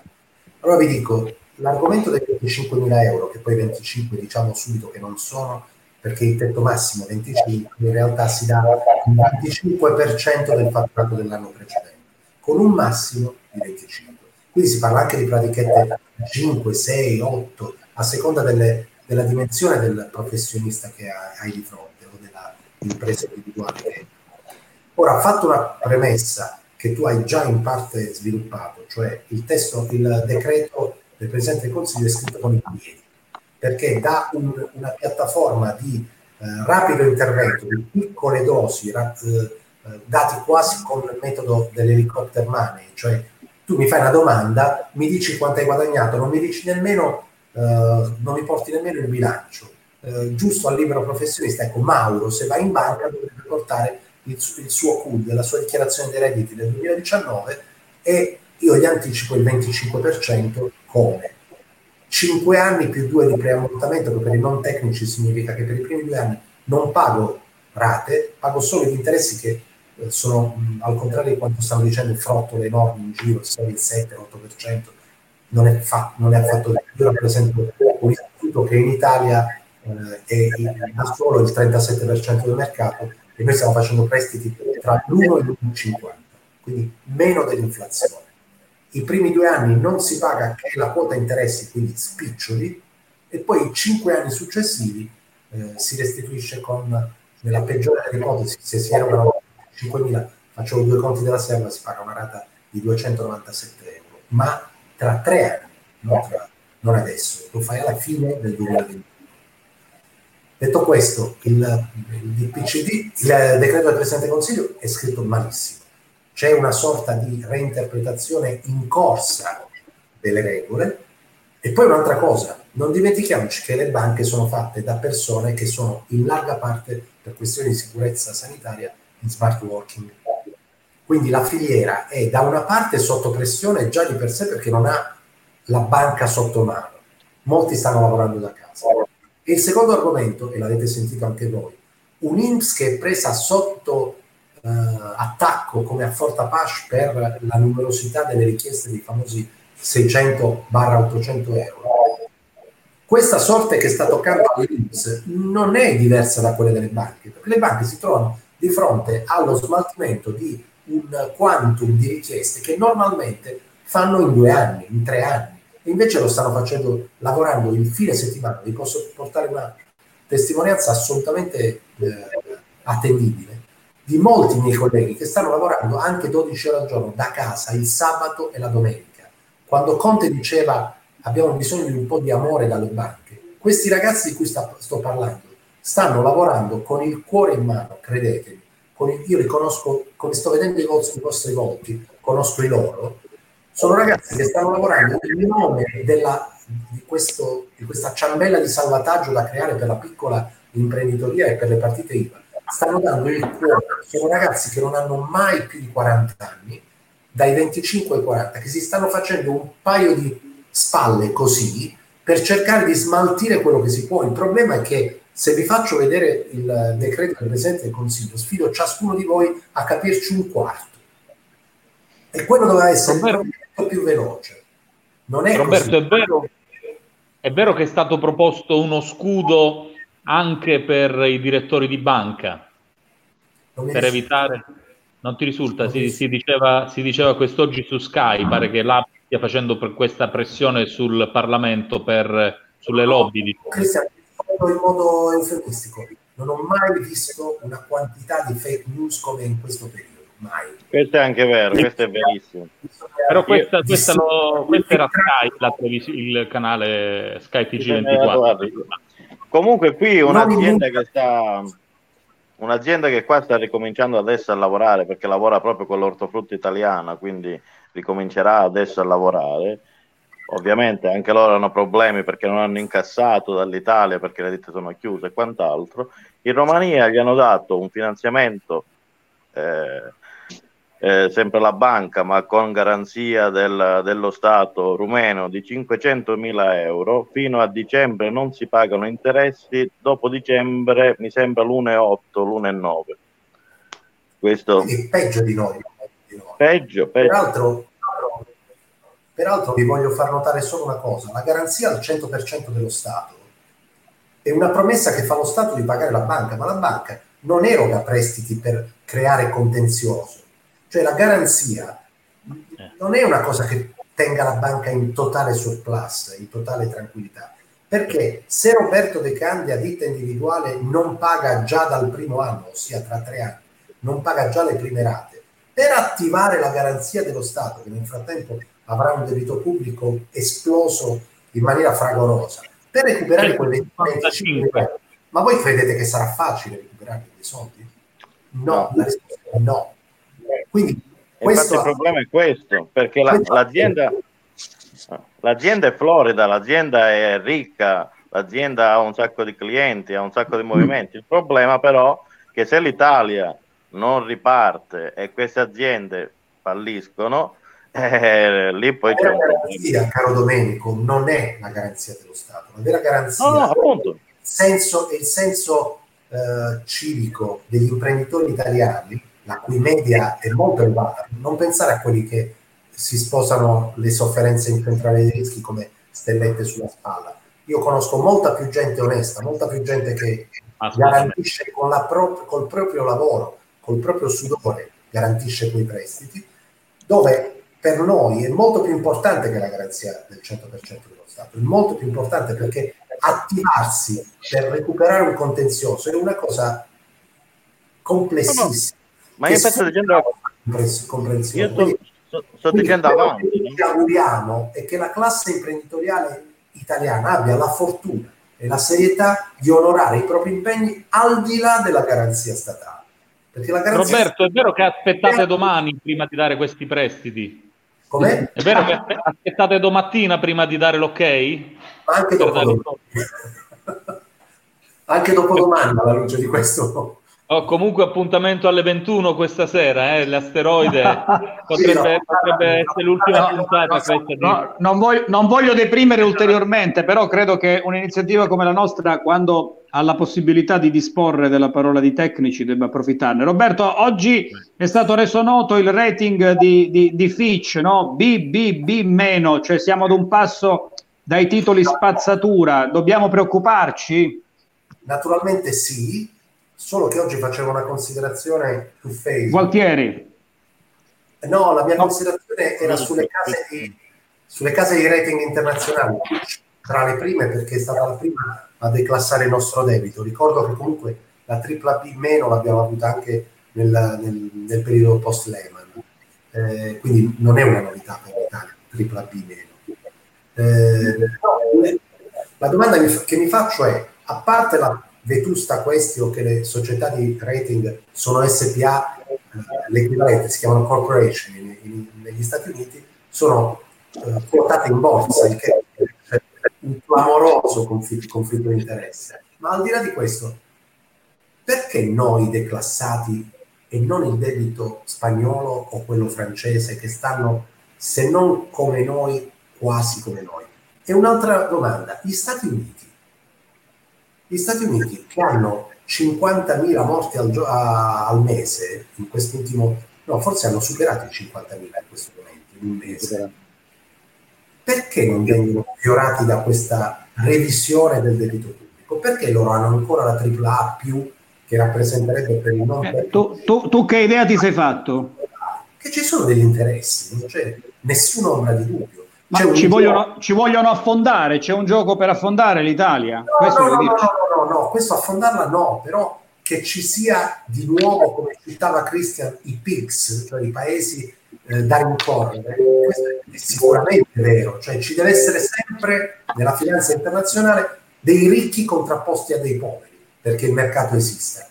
È vero anche che se tu avanzi, eh, presti dei soldi a Mallo eh, e vuoi riottenerli, auguri a Mauro lunga vita e, e ottima salute. Ed è quello che sta succedendo nei confronti dell'Italia. E viva l'Italia, che bella l'Italia, andate a fare turismo in Italia e negli Stati Uniti, perché se l'Italia non, non onora i propri debiti, vanno, lasciatemi la licenza per una volta, vanno a puttane tutta una serie di paesi. L'effetto domino oggi nella globalizzazione non lo scopro io che è un ah, periodo. No, un noi, noi, noi, abbiamo un fior di imprenditore tra noi, tra l'altro del settore informatico. Pino, Pino, vuoi dirci qualcosa? Sei sempre troppo buono. allora, eh, sicuramente eh, mi... volevo tornare sul discorso dei 25.000 euro, del prestito dei 25.000 euro, se, se è possibile. Eh, secondo te, Roberto, cosa avrebbero potuto fare banche e governo per eh, rendere questa richiesta di liquidità eh, da parte delle imprese più celere e più sicura anche per le banche, perché poi alla fine le banche sono anche delle aziende, chiaramente devono pure tutelare i propri interessi. Occorreva fare una cosa semplice, come quando tu esci in macchina e vieni fermato da una pattuglia, un'autocertificazione con tanto di sottoscrizione di eh, conseguenze penali, allegando una camera di una camerale e basta. Perché nel momento in cui la CERVET, che tu sai perché sei imprenditore, certifica il tuo fatturato dell'anno precedente, quel 25% le banche lo possono calcolare in un attimo. Dalla camerale, che noi abbiamo, le banche organizzate in linea come, eh, come altri documenti, lo vediamo in tempo reale, poi un'interrogazione di un secondo sulla centrale dei rischi, basta. Autocertificazione eroghi. Quindi la scrittura fatta da, dal, dal, decreto dai tecnici del Presidente del Consiglio è una scrittura fatta da gente che non sa nemmeno come è fatta la finanza, è un'idea che hanno, un'infarinatura, forse hanno fatto pure da ragazzi economia e commercio, ma quello che manca è l'aderenza al mondo reale. Tu dovevi avere quel sostegno in maniera facile e mh, voglio ricordare che i paesi che ci stanno vicino, la Grecia, sta facendo qualcosa di questo genere però senza la nostra burocrazia. Eh, in Spagna uguale, in Francia identico cambiano gli importi, cambiano il periodo del preammortamento, ma il sostegno di prima istanza lo stanno facendo tutti, una sorta di reddito di sopravvivenza. L'Italia L'Inghilterra, dà, l'Inghilterra dà il fondo per, l'80% fondo perduto fino a 7 milioni di sterline alle aziende, dopo aver dato pagamento dell'80% degli stipendi fino a 2.500 eh, sterline. Quindi, in, Svizzera, in, Svizzera, l'80% lo Stato della cassa integrazione, che è una cassa integrazione potremmo dire totale, e il 20% risulta che debbano darlo i datori di lavoro, quindi alla fine diciamo i dipendenti prendono il 100% dello stipendio. No, una mia opinione...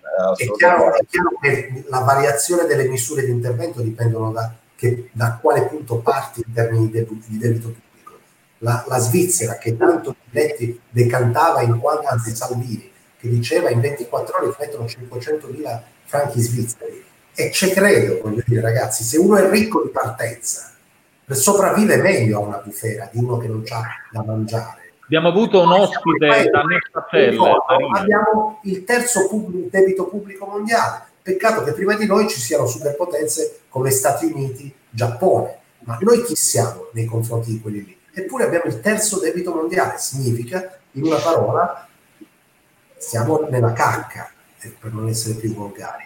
Partendo da questo assunto e aggiungendo che il Covid è stato più penalizzante per noi che in altri paesi e di Europa e fuori di Europa, da ciò deriva la nostra difficoltà. Se poi ci diamo da soli la zappa sui piedi, al, non allentando la burocrazia, ma se mai possibile aumentandola, è chiaro che poi veramente siamo nel disastro più più annunciato. Ho risposto? Grazie Roberto, sei stato illuminante. Abbiamo, abbiamo annoiato forse un po' Mauro. Mauro, ti chiediamo... No, peccato, invece no, Mauro, appena chiudiamo mi chiede 25.000 in diretta. no, no, no. perché non te li chiedo? No, no, non potrei perché nel 2018 non ho fatturato sempre, quindi non potrei chiedere. è, è, un anno, è un anno indietro. Vabbè, Lui vabbè, fa... Mandami WhatsApp, dai. Va bene, quello lo posso fare a cuor leggero. No, no, Cristian, ma io volevo, volevo, solo salutarvi, devo uscire con un attimo di anticipo che ho qualche no, commissione, da fare. Un abbraccio a Mauro, a Roberto, a Pino. Vai, dove vai a fare commissioni, Ma eh, che, devo... ma che non dire? C'hai un affetto no, stabile. Ci sono, ci sono, degli affetti stabili che cercano i miei, i miei servigi. Devo andare a fare allora, un po' di spesucce. Le 19.30 del lockdown, dai. Non no, vedo l'ora di, non vedo l'ora di abbracciarti. Voi non sapete che Ugo è in diretta dalla mattina tra radio e televisioni, poi registra la trasmissione serale. è una, esatto, esatto. È un Però lavoro continuo. A un'ora e mezza di diretta a questo punto ci possiamo salutare tutti. Ci salutiamo ah, sì. Infatti oggi rispettiamo. Come fai a sapere che è stato un'ora e mezza? Ah, scritto là. Ah, ragazzi, complimenti, non me ne sono reso conto, si sta molto bene, grazie dell'invito. Un abbraccio! Mauro, grazie, grazie davvero. Ciao Ugo, salutiamo tutti ciao, allora, salutiamo ciao, Roberto e Mauro, così li liberiamo e noi andiamo a vedere i numeri calabresi, andiamo a vedere i numeri calabresi. Ciao, grazie mille. Eh. Quando, quando, volete essere dei nostri, chiaramente grazie. siete a casa vostra. Ci portiamo anche Roberto, e Roberto, a te, insomma, ci vediamo quest'estate. È una minaccia, non è una richiesta. Ci vediamo, speriamo, nel festival. Un abbraccio, buona, buonasera, ciao. ciao Intanto, allora, noi, la nostra diretta dal divano, vediamo Giuseppe collegato telefonicamente, ci dovrebbe dare l'aggiornamento sui dati. Stava aspettando quello. Eh, Pino, eccomi. Ciao Pino. Allora, tu ti stai preparando per l'asteroide che questa sera dovrebbe poterci colpire in pieno tra mezzanotte, no, tra le nove e mezzanotte, tra le nove e mezzanotte. Questa credo passi troppo lontana Eccomi. che ci siano possibilità, però dicevo che l'anno prossimo, nel 2021, ce ne sarà una dove in collaborazione la NASA e l'ESA eh, sì. lanceranno dei satelliti per tentare di deviare la, la traiettoria e quindi fare questo, questo esperimento molto particolare. Eh, tipo, film, penso... tipo, film, tipo eh? film di una volta, tipo i film di una volta di fantascienza. Esatto. Questa qua passerà una, leggevo una distanza di 16 volte la distanza per la Luna, quindi abbastanza sì. lontano. Dovremmo chiamare come si chiama? Si chiama 1998 OR2, mi pare, qualcosa del genere. Vediamo, aspettatelo in diretta. Eccolo qua, 1998 OR2, esatto. OR2. Oh. Pensavo che la chiamavano, che ne so, Marco Carta, una meteora che arriva, fa, fa successo e passa. No? Ecco, vedi, la, e questo è bellissimo, ragazzi. L'articolo sull'asteroide ed esce fuori la pubblicità del pan, pan di stelle. Eh, bella, bella. Questa è la potenza, la potenza degli algoritmi che trovano una parola nella pagina. e ora, siccome mi è aperta quella pubblicità, continuerò a vedere pan di stella tutti i giorni finché non chiederò a, a mia moglie di comprarla. Eh, perché poi mi sono reso conto che io. L'asteroide, eh? L'asteroide devi comprare. Pandistelle, Pandistelle la ah. Nutella, la Nutella di, di, di quell'altra marca. Sì. E qua, e ormai ho capito che funziona così anche su di me, cioè io vedo la pubblicità, all'inizio non mi fa effetto, poi dopo 13-14 milioni di volte che quel banner sempre uguale mi viene fuori, comincio a guardare prima su Amazon, poi sul sito dell'azienda e poi alla fine lo compro e lo tengo quindi, chiuso in quindi la pubblicità funziona certo diciamolo, alle, diciamolo alle aziende investite pubblicità sulla metterme.it e ora la metterme.it testimonial eh, gratuito Giuseppe Esatto, il Come? mio consulente economico qui dice, non Pino, mia, il mio consulente, il capo diciamo qui, mi dice eh, che, che, dovresti poi fare una sponsorizzazione a pagamento. Pino, dicevi, scusati. No, no, dico, eh, sembra uno sketch organizzato per fare la pubblicità Giuseppe. Eh sì. eh, ci dicono da Facebook comunque che non è buona come la Nutella. Eh, io non l'ho mai provata, non l'ho mai provata, però eh, mi hanno detto che dentro ci, ci stanno pezzettini di stelle, ci sono delle stelle dentro quasi quasi questa sera mi è venuta voglia di andarla a comprare. Se trovo ancora un supermercato aperto, vado a fare un giro. Giuseppe, allora i numeri, i numeri non li abbiamo analizzati per tutti questi giorni. Sì, Hai esatto, qualcosa in mano? Certo, ce li ho. Eccoli qua. Ce le hai sotto mano, ok. Sì, sì, ho appena aperto la pagina. Eccolo qua. Allora, quest'oggi abbiamo 5 in più rispetto a ieri. Le persone positive in tutto sono 1102, anche se è, cioè, sono numeri che onestamente non so quanto siano attendibili perché è dei giorni scorsi la, la notizia insomma che il, il centro di eh, il centro di si chiama, del Pugliese Ciaccio, dove fanno, dove seguono tutti i tamponi e le cose, è andato in overflow, quindi, e, e, quindi non riusciva più a smaltire quelle che sono... Però nella giornata di ieri, perché oggi mi risulta che insomma abbiamo, siamo, siano ritornati attivi. Eh, non so se sono riusciti, no, allora loro riescono a fare un numero, cioè quelli sono, quindi riescono a fare un numero prestabilito di tamponi in questi ultimi tempi non, cioè, non sono più riusciti a rispettare tutte le domande.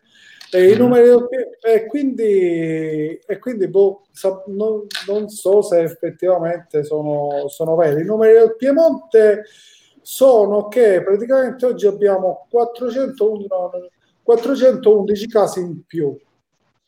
Ok, quindi il Piemonte eh, continua a crescere pericolosamente. Senti, sempre per rimanere sul locale, la notizia, eh, diciamo, del giorno, fra virgolette, è stata eh, alla Mezia, è stata quella di Striscia la Notizia, ancora una volta molto presente sul territorio, eh, che è, in sostanza ha accusato un po' il sindaco, no? lo ha chiamato nuovamente, portato all'attenzione nazionale parlando di questo caso del funerale di Ciampa di Cavallo.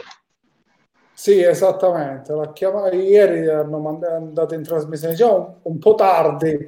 C'è stato sì. qualcuno poi che ha commentato dicendo sono arrivati quando ormai no? Eh, sì, il discorso era, bello esatto. Eh, il sindaco no, è stato inter- interpellato e dice: Ma lei lo sa che qua c'è un assembramento? E lui ha detto: eh, Ci sono le forze dell'ordine che vigilano. Sì, non posso. Poi si è raccontato, insomma, non Invece, so se si è raccontato addirittura di un dirottamento del carro funebre. Insomma, queste sono... Eh, sì, è intervenuta nel video, eh, ne, hanno fatto un'intervista anche al, al, proprietario della casa funebre. Sì, funeraria, eh, che, che, funeraria, ha, che, ha, spiegato appunto che c'è stato sì. proprio un vero dirottamento alla presenza purtroppo delle forze dell'ordine che non hanno, diciamo, hanno ritenuto, e questo lo diceva giustamente Pierino, lo faceva notare il giorno dopo l'avvenimento, non hanno probabilmente anche volutamente no, reagito perché insomma c'erano un certo... Sì, c'era il rischio di, esatto, di, di esasperare la situazione. Eh, sembra, al, al, momento comunque non ci sono non ci sono casi, quindi fortunatamente cioè, la Mesia diciamo, sta, abbiamo, ci sono quattro contagi, di cui uno è ricoverato in ospedale e tre sono in isolamento domiciliare, quindi che dovrebbero essere già alla fine di, questa, di questo isolamento. Quindi... Sì, sempre il sindaco in un'altra trasmissione diceva che probabilmente il sindaco di Lamezia, intendo, per sì. fine settimana probabilmente potremmo avere ottime notizie nel senso che probabilmente arriveremo anche noi allo zero, probabilmente. Intanto, A proposito di pubblicità, eh, ripetere i dati del Piemonte, scusami Giuseppe, sì. se ripeti i dati del Piemonte ti chiedevano da Facebook.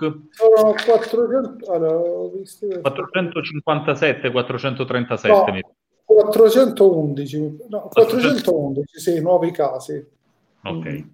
Ok, stavi dicendo e poi così chiudiamo eh, e salutiamo venerdì sera il sindaco di Lamezia sarà in diretta streaming su lamesiaterme.it uh, diciamo alla città. Quindi insomma si eh, come dire a che ora? A alle 20.45 alle 20 insomma chi vuole potrà fargli tutte le domande. Sarà disponibile alla città per parlare che, di che dici se ci colleghiamo ci possiamo collegare anche noi in diretta come abbiamo fatto anche col Presidente del Consiglio? Non che la cosa sia altrettanto eh, di rilevanza, però insomma nel locale sicuramente importante. Tra l'altro io lo devo, ragazzi, scusatemi, io lo dico, oggi, adesso non c'è Ugo in questo momento, ma come ho fatto i complimenti alla Santelli l'altra volta e li facevo tra l'ironia e il serio però, devo dire che anche il sindaco di Lamezia secondo me sta tenendo botta nel modo giusto. Eh, non, è facile, sì, sì, non è facile.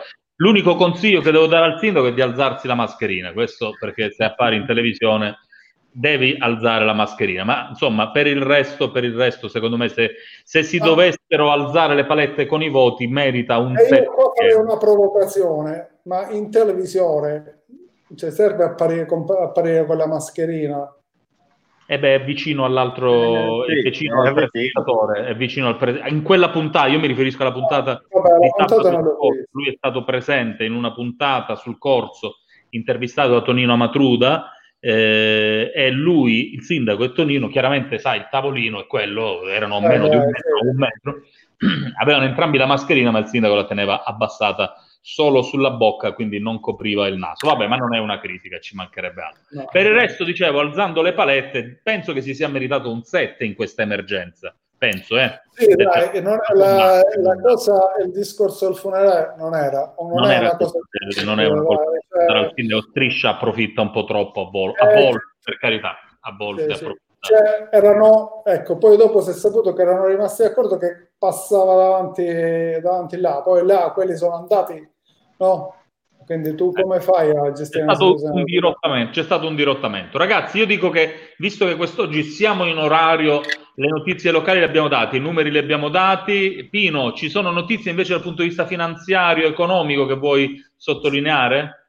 Ma eh, continua a essere questa enorme confusione, mi ha fatto piacere prima l'intervento per quanto riguarda la situazione bancaria che sta diventando adesso veramente eh, urgente. E l'altra cosa urgente, secondo me, il governo in questo momento dovrebbe intervenire e chiarire eh, se effettivamente potrà spostare le scadenze che a questo punto per le imprese si accumulano tutte al 31 di maggio eh, diventa dopo due mesi di quasi totalità uh, di blocco è quasi impossibile onorarle. Quindi, quanto meno alcune sono già state spostate a settembre, mi pare, no? Eh no, è una proposta ancora non, non eh, ufficiale. C'è una, tra l'altro c'era una dichiarazione di qualche giorno fa del presidente eh, dell'agenzia, dell'agenzia, delle entrate che dichiarava che ci sono, eh, se non ricordo male, 3 milioni,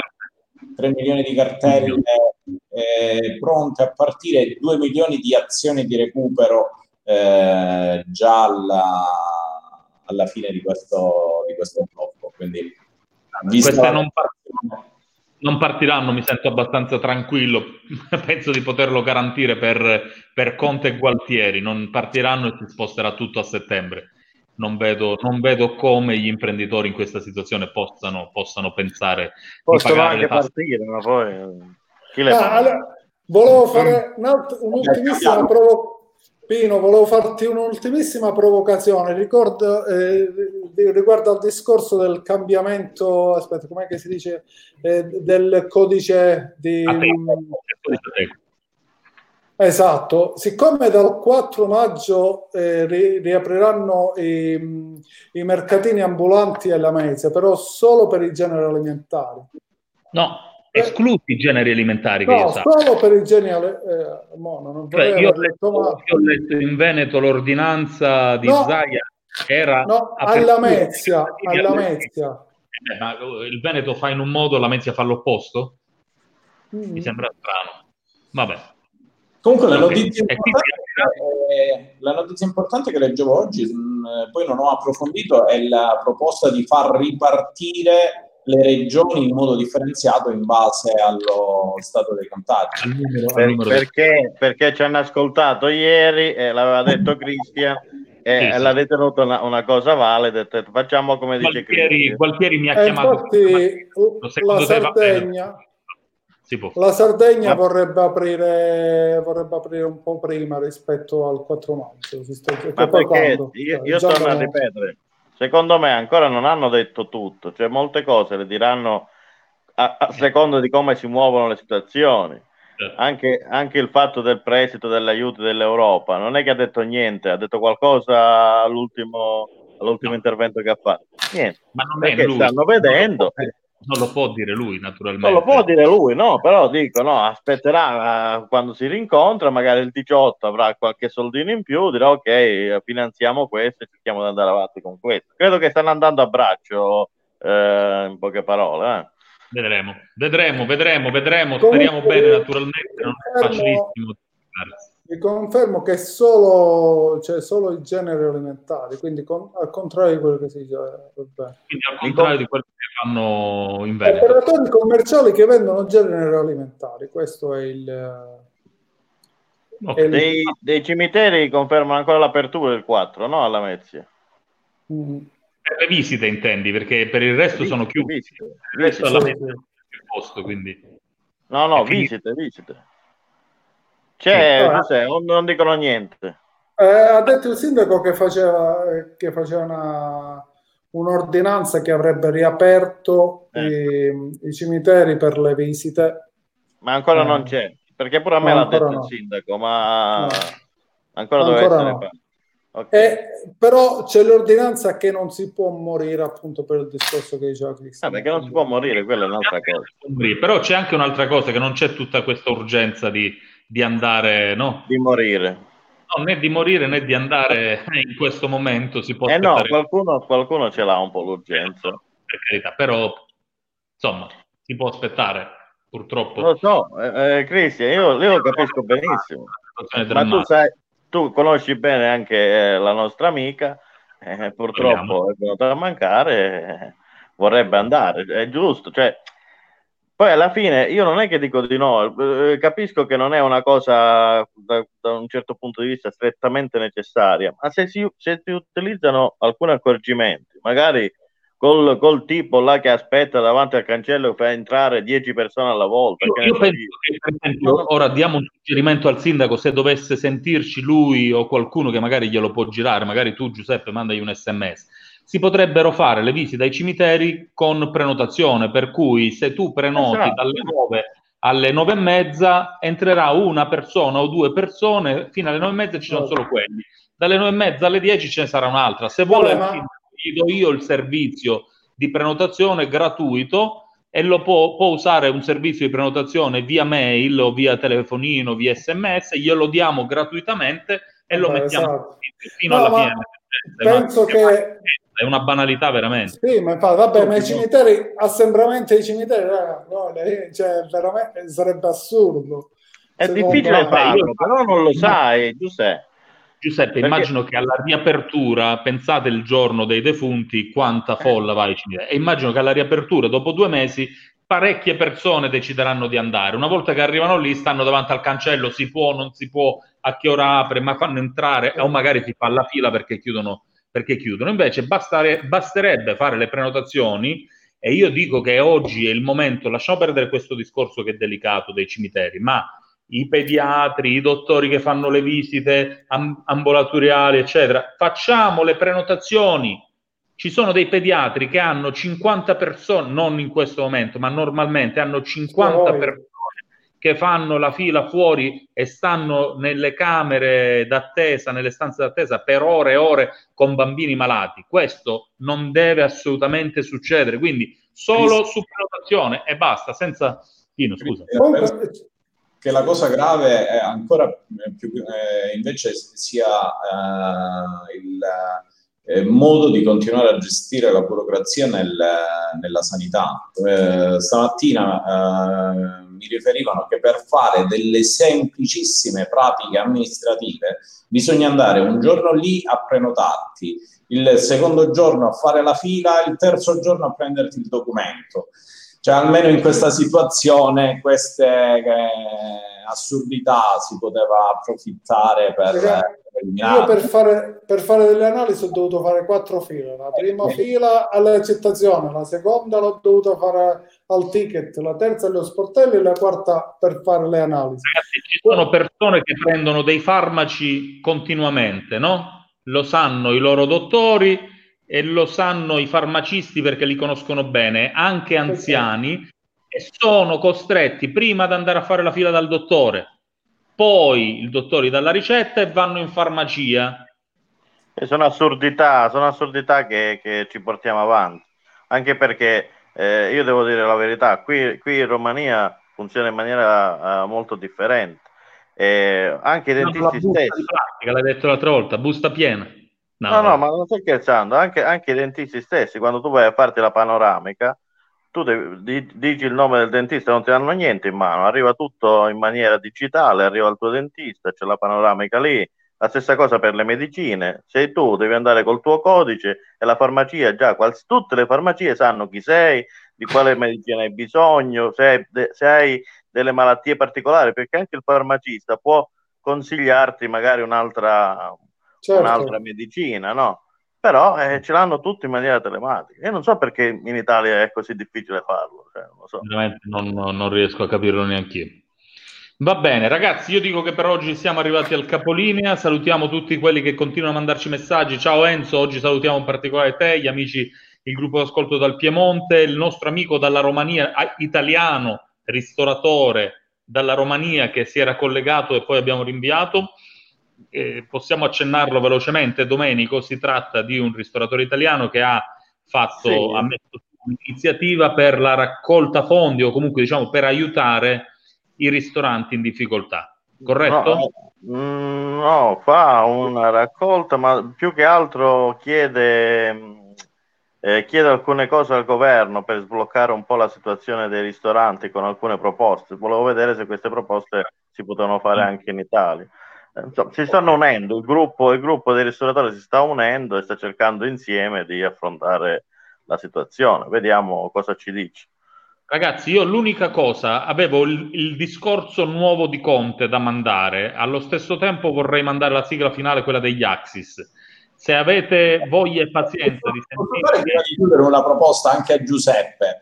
Perché non, non coinvolgere tutti i ristoratori o quantomeno cercare di, di, di, creare un gruppo che da giorno 4 inizieranno eh, l'attività di asporto? Eh, ma è... in modo tale da, da, da pubblicizzare e anche invogliare il, gli ordini eh, di asporto direttamente, perché dal giorno 4 apriranno molti locali, anche se non tutti, perché alcuni già sentivo che non, non, non riusciranno ad aprire, neanche per l'asporto. Eh beh, chi non c'ha sì. la cosa non può aprire, certo, però se si, se, se si formano questi gruppi, credo io che è solo una cosa positiva, no? anche perché si aiuta uno con l'altro, si possono trovare delle soluzioni che magari da solo non, non si riesce. No? Allora hanno fatto anche una petizione online da firmare con vari punti. Comunque domani ci parlerà meglio anche lui perché ovviamente eh, adesso mi viene difficile tradurre tutto. Ormai stai perdendo l'uso dell'italiano. Ragazzi, allora, discorso, l'ultimo discorso di Conte, ormai stiamo perdendo il filo. Eh, dopo il discorso di due sere fa fatto da Palazzo Chigi, c'è stato il discorso fatto la sera da Bergamo, poi il giorno dopo da Lodi, poi da Genova. Oggi è uscito invece quest'altro discorso dedicato alle signore italiane. In questo discorso dà ulteriori dettagli su come funzionerà la fase 2,5 questa volta, eh? quindi la fase 2,5 sarebbe quella che verrà dal 18 giugno. Se avete un po' di pazienza, maggio. È maggio, ma, eh, maggio, esatto, maggio, e quindi poi ritorneremo, ritorneremo nuovamente in diretta per salutare la sigla finale. Eccolo qua, ancora una volta Giuseppe Conte. No, no. Eh, attenzione, attenzione, attenzione. Sempre l'audio. Fermate Conte, fermate Conte, vi prego di farlo ripartire, grazie. Eh, vabbè. Eh, però abbiamo svelato, abbiamo svelato, abbiamo svelato un arcano, perché era, era, la sorpresa, no? Era la sorpresa, vabbè. Comunque, sentiamolo, sentiamolo brevemente, poi lo interrompiamo eh, eventualmente. Eccolo qui.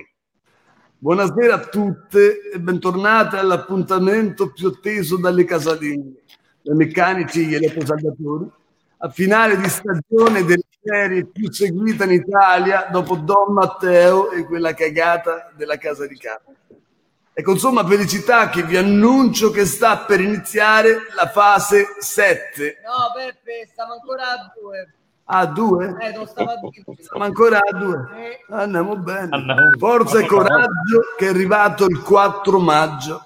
Sta per iniziare la fase 2 che ci vedrà pian piano tornare alla normalità che poi se stava tanto bene a casa, voi volete uscire? Boh, vabbè. Comunque, prima di iniziare, mi corre l'obbligo di fare alcune precisazioni e questa volta lo devo dire. Faccio nomi e cognomi. Aieghe Brazov e qualcosa di intelligente, di qualcosa di intelligente, di qualcosa. Morgan e Bugo. Intelligente! No, scusa, scusate. Ricordate che io sono il presidente Conte, l'unico a mettere d'accordo tutti gli italiani insieme a Alberto Angela, Rocco Siffredi e la mia bimba Diletta Leotta. Ciao Diletta. che, che questa mano può essere ferro e può essere piuma. Quindi statemi bene a sentire. Questo governo non lavora con favore delle tenebre. Ezechiele 25, 17. Il cammino dell'uomo timorato è minacciato da ogni parte dall'iniquità degli esseri egoisti e dalla tirannia degli uomini malvagi. E tu saprai che il mio nome è quello del Signore quando farò calare la mia vendetta sopra di te. Ma passiamo ora ai punti salienti. Non sono assolutamente concessi parti privati. Vanno bene solo i rave illegali nei boschi e concertini acustici da fricchettoni con predilezioni per la musica indie, tranne i gruppi cover di Calcutta che purtroppo non potranno esibirsi fino a data da destinarsi. Ops. Oh. Saranno riaperte le pizzerie, eh, ma solo quelle che fanno la pizza alta alla napoletana col cornicione gonfio. Quelle che la fanno romana, scrocchiarella, dovranno aspettare il 18 maggio perché a me non mi piace. I centri estetici saranno gli ultimi a riaprire quindi, miei cari bimbe, imparate l'uncinetto su YouTube così da trasformare i vostri lunghi peli delle gambe in elegantissimi calzini fino al ginocchio. Sarà consentito spostarsi per andare a trovare i propri cari, tranne le suocere e il cugino che ti menava da piccolo. Potrete quindi andare a cena da mamma e papà, ma portate almeno una bottiglia di vino, insomma, non, non vi presentate a mani vuote e bussate coi piedi. Per quanto riguarda le relazioni amorose, saranno concessi incontri solo da chi non festeggia più il mesiversario, se insieme da almeno un anno e si è già detto ti amo. E qui vi faccio una specifica saranno vietati ancora gli incontri se siete solo trombamici e potete pure disinstallare Tinder, tanto anche se fate il match non potete uscire dal bagno. Dal bagno. I matrimoni invece sono tutti rimandati a settembre e fidatevi che vi sto dando una salvata. Le scuole riapriranno direttamente con nuovo anno resistete ancora un po' con i ragazzini in casa la prossima volta pensateci due volte prima di figliare come conigli. Per accedere alle ville comunali sarà necessario mettersi in lista scrivendo il proprio nome più numero sulla bacheca dell'evento e se vi fanno il timbro prima delle 18 avrete due consumazioni gratis. Concludo col dire che prematurata la supercazzola del decreto legge come se fosse Sant'Ani per via del terapia da Pioco, eh, spero di essere stato eh, sufficientemente chiaro. E ringrazio la regina Elisabetta per la nomination eh, e nomino Kim Jong-un. No, Peppe, in esatto sta quello. Ah, non si trova? No, no, cambia, cambia. Allora nomino Chiara Ferragni. Ciao Chiara. Bene donne, il discorso è finito, andate in pace. Saluto mamma, papà e tutti quelli che mi conoscono e ricorda, io sono con te. Con te. Ah, vabbè, ormai è diventato un grande personaggio, eh? aspettiamo l'imitazione di Crozza. Oh. E... Vabbè. Siamo alla fine, siamo alla fine, giusto per chiudere insomma con, con, un con, un po', di leggerezza, con il sorriso, perché ogni giorno, anche quando abbiamo comici e imitatori, riusciamo ad essere pesanti, pesanti. Volevo l'imitazione, volevo. Volevo che facesse l'imitazione, ehi, cazzo, c'è, dai, cioè. volevo che facesse Celentano, volevo che, ciao, scusa Mary, scusa Mary, mi collego dall'Olimpico, e eh, che cazzo, un'imitazione, l'abbiamo avuto oggi, un imitatore, non l'avremo più sicuramente. Vabbè. È Ugo, è Ugo che vuole fare le cose serie perché deve fare. È giusto, ha ragione. Ha ragione anche Ugo. Ragazzi, che facciamo? Salutiamo. Saluta tu, Domenico. Saluta tu. Giumate, giumate. Ciao a tutti, ragazzi. A domani. A un'ora all'asteroide. Un'ora all'asteroide, eh. Tirate fuori le lampade, quelle cinesi, per far finta che arrivino i telefonini per fare le foto. Tirate fuori tutto, che questa è notte da complotto. Arrivano gli UFO, a proposito, l'hanno fatti vedere, eh? la NASA li ha fatti vedere, li vediamo domani noi. Ciao a tutti, vi Ciao. lascio con gli Axis, Axis Blues Band. C'è l'audio questa volta? Almeno questa volta, vi prego. Sono cioè, passate le due ore. sono passate le due ore, quindi siamo... siamo... No, ad- adesso, adesso, adesso due ore. So. Giuseppe vuole chiudere velocemente perché giustamente deve andare a mangiare, però, oh, eh, Giuseppe, insomma, piano piano. Ecco, ah, tu- è partito l'audio, eh. Va bene, ciao a tutti, ritorniamo domani. Ritorniamo the a so you on top. My mind is thinking, Lord, That's how it happened, living life by the drop. Up and down the road in the walnut shoe. Talking about good things and singing the blues. You went your went dusty behind. We both knew we got to the wrong time. Living a dream, so you on top. My mind is aching, Lord, you won't stop. That's how it happened, living life by the drop.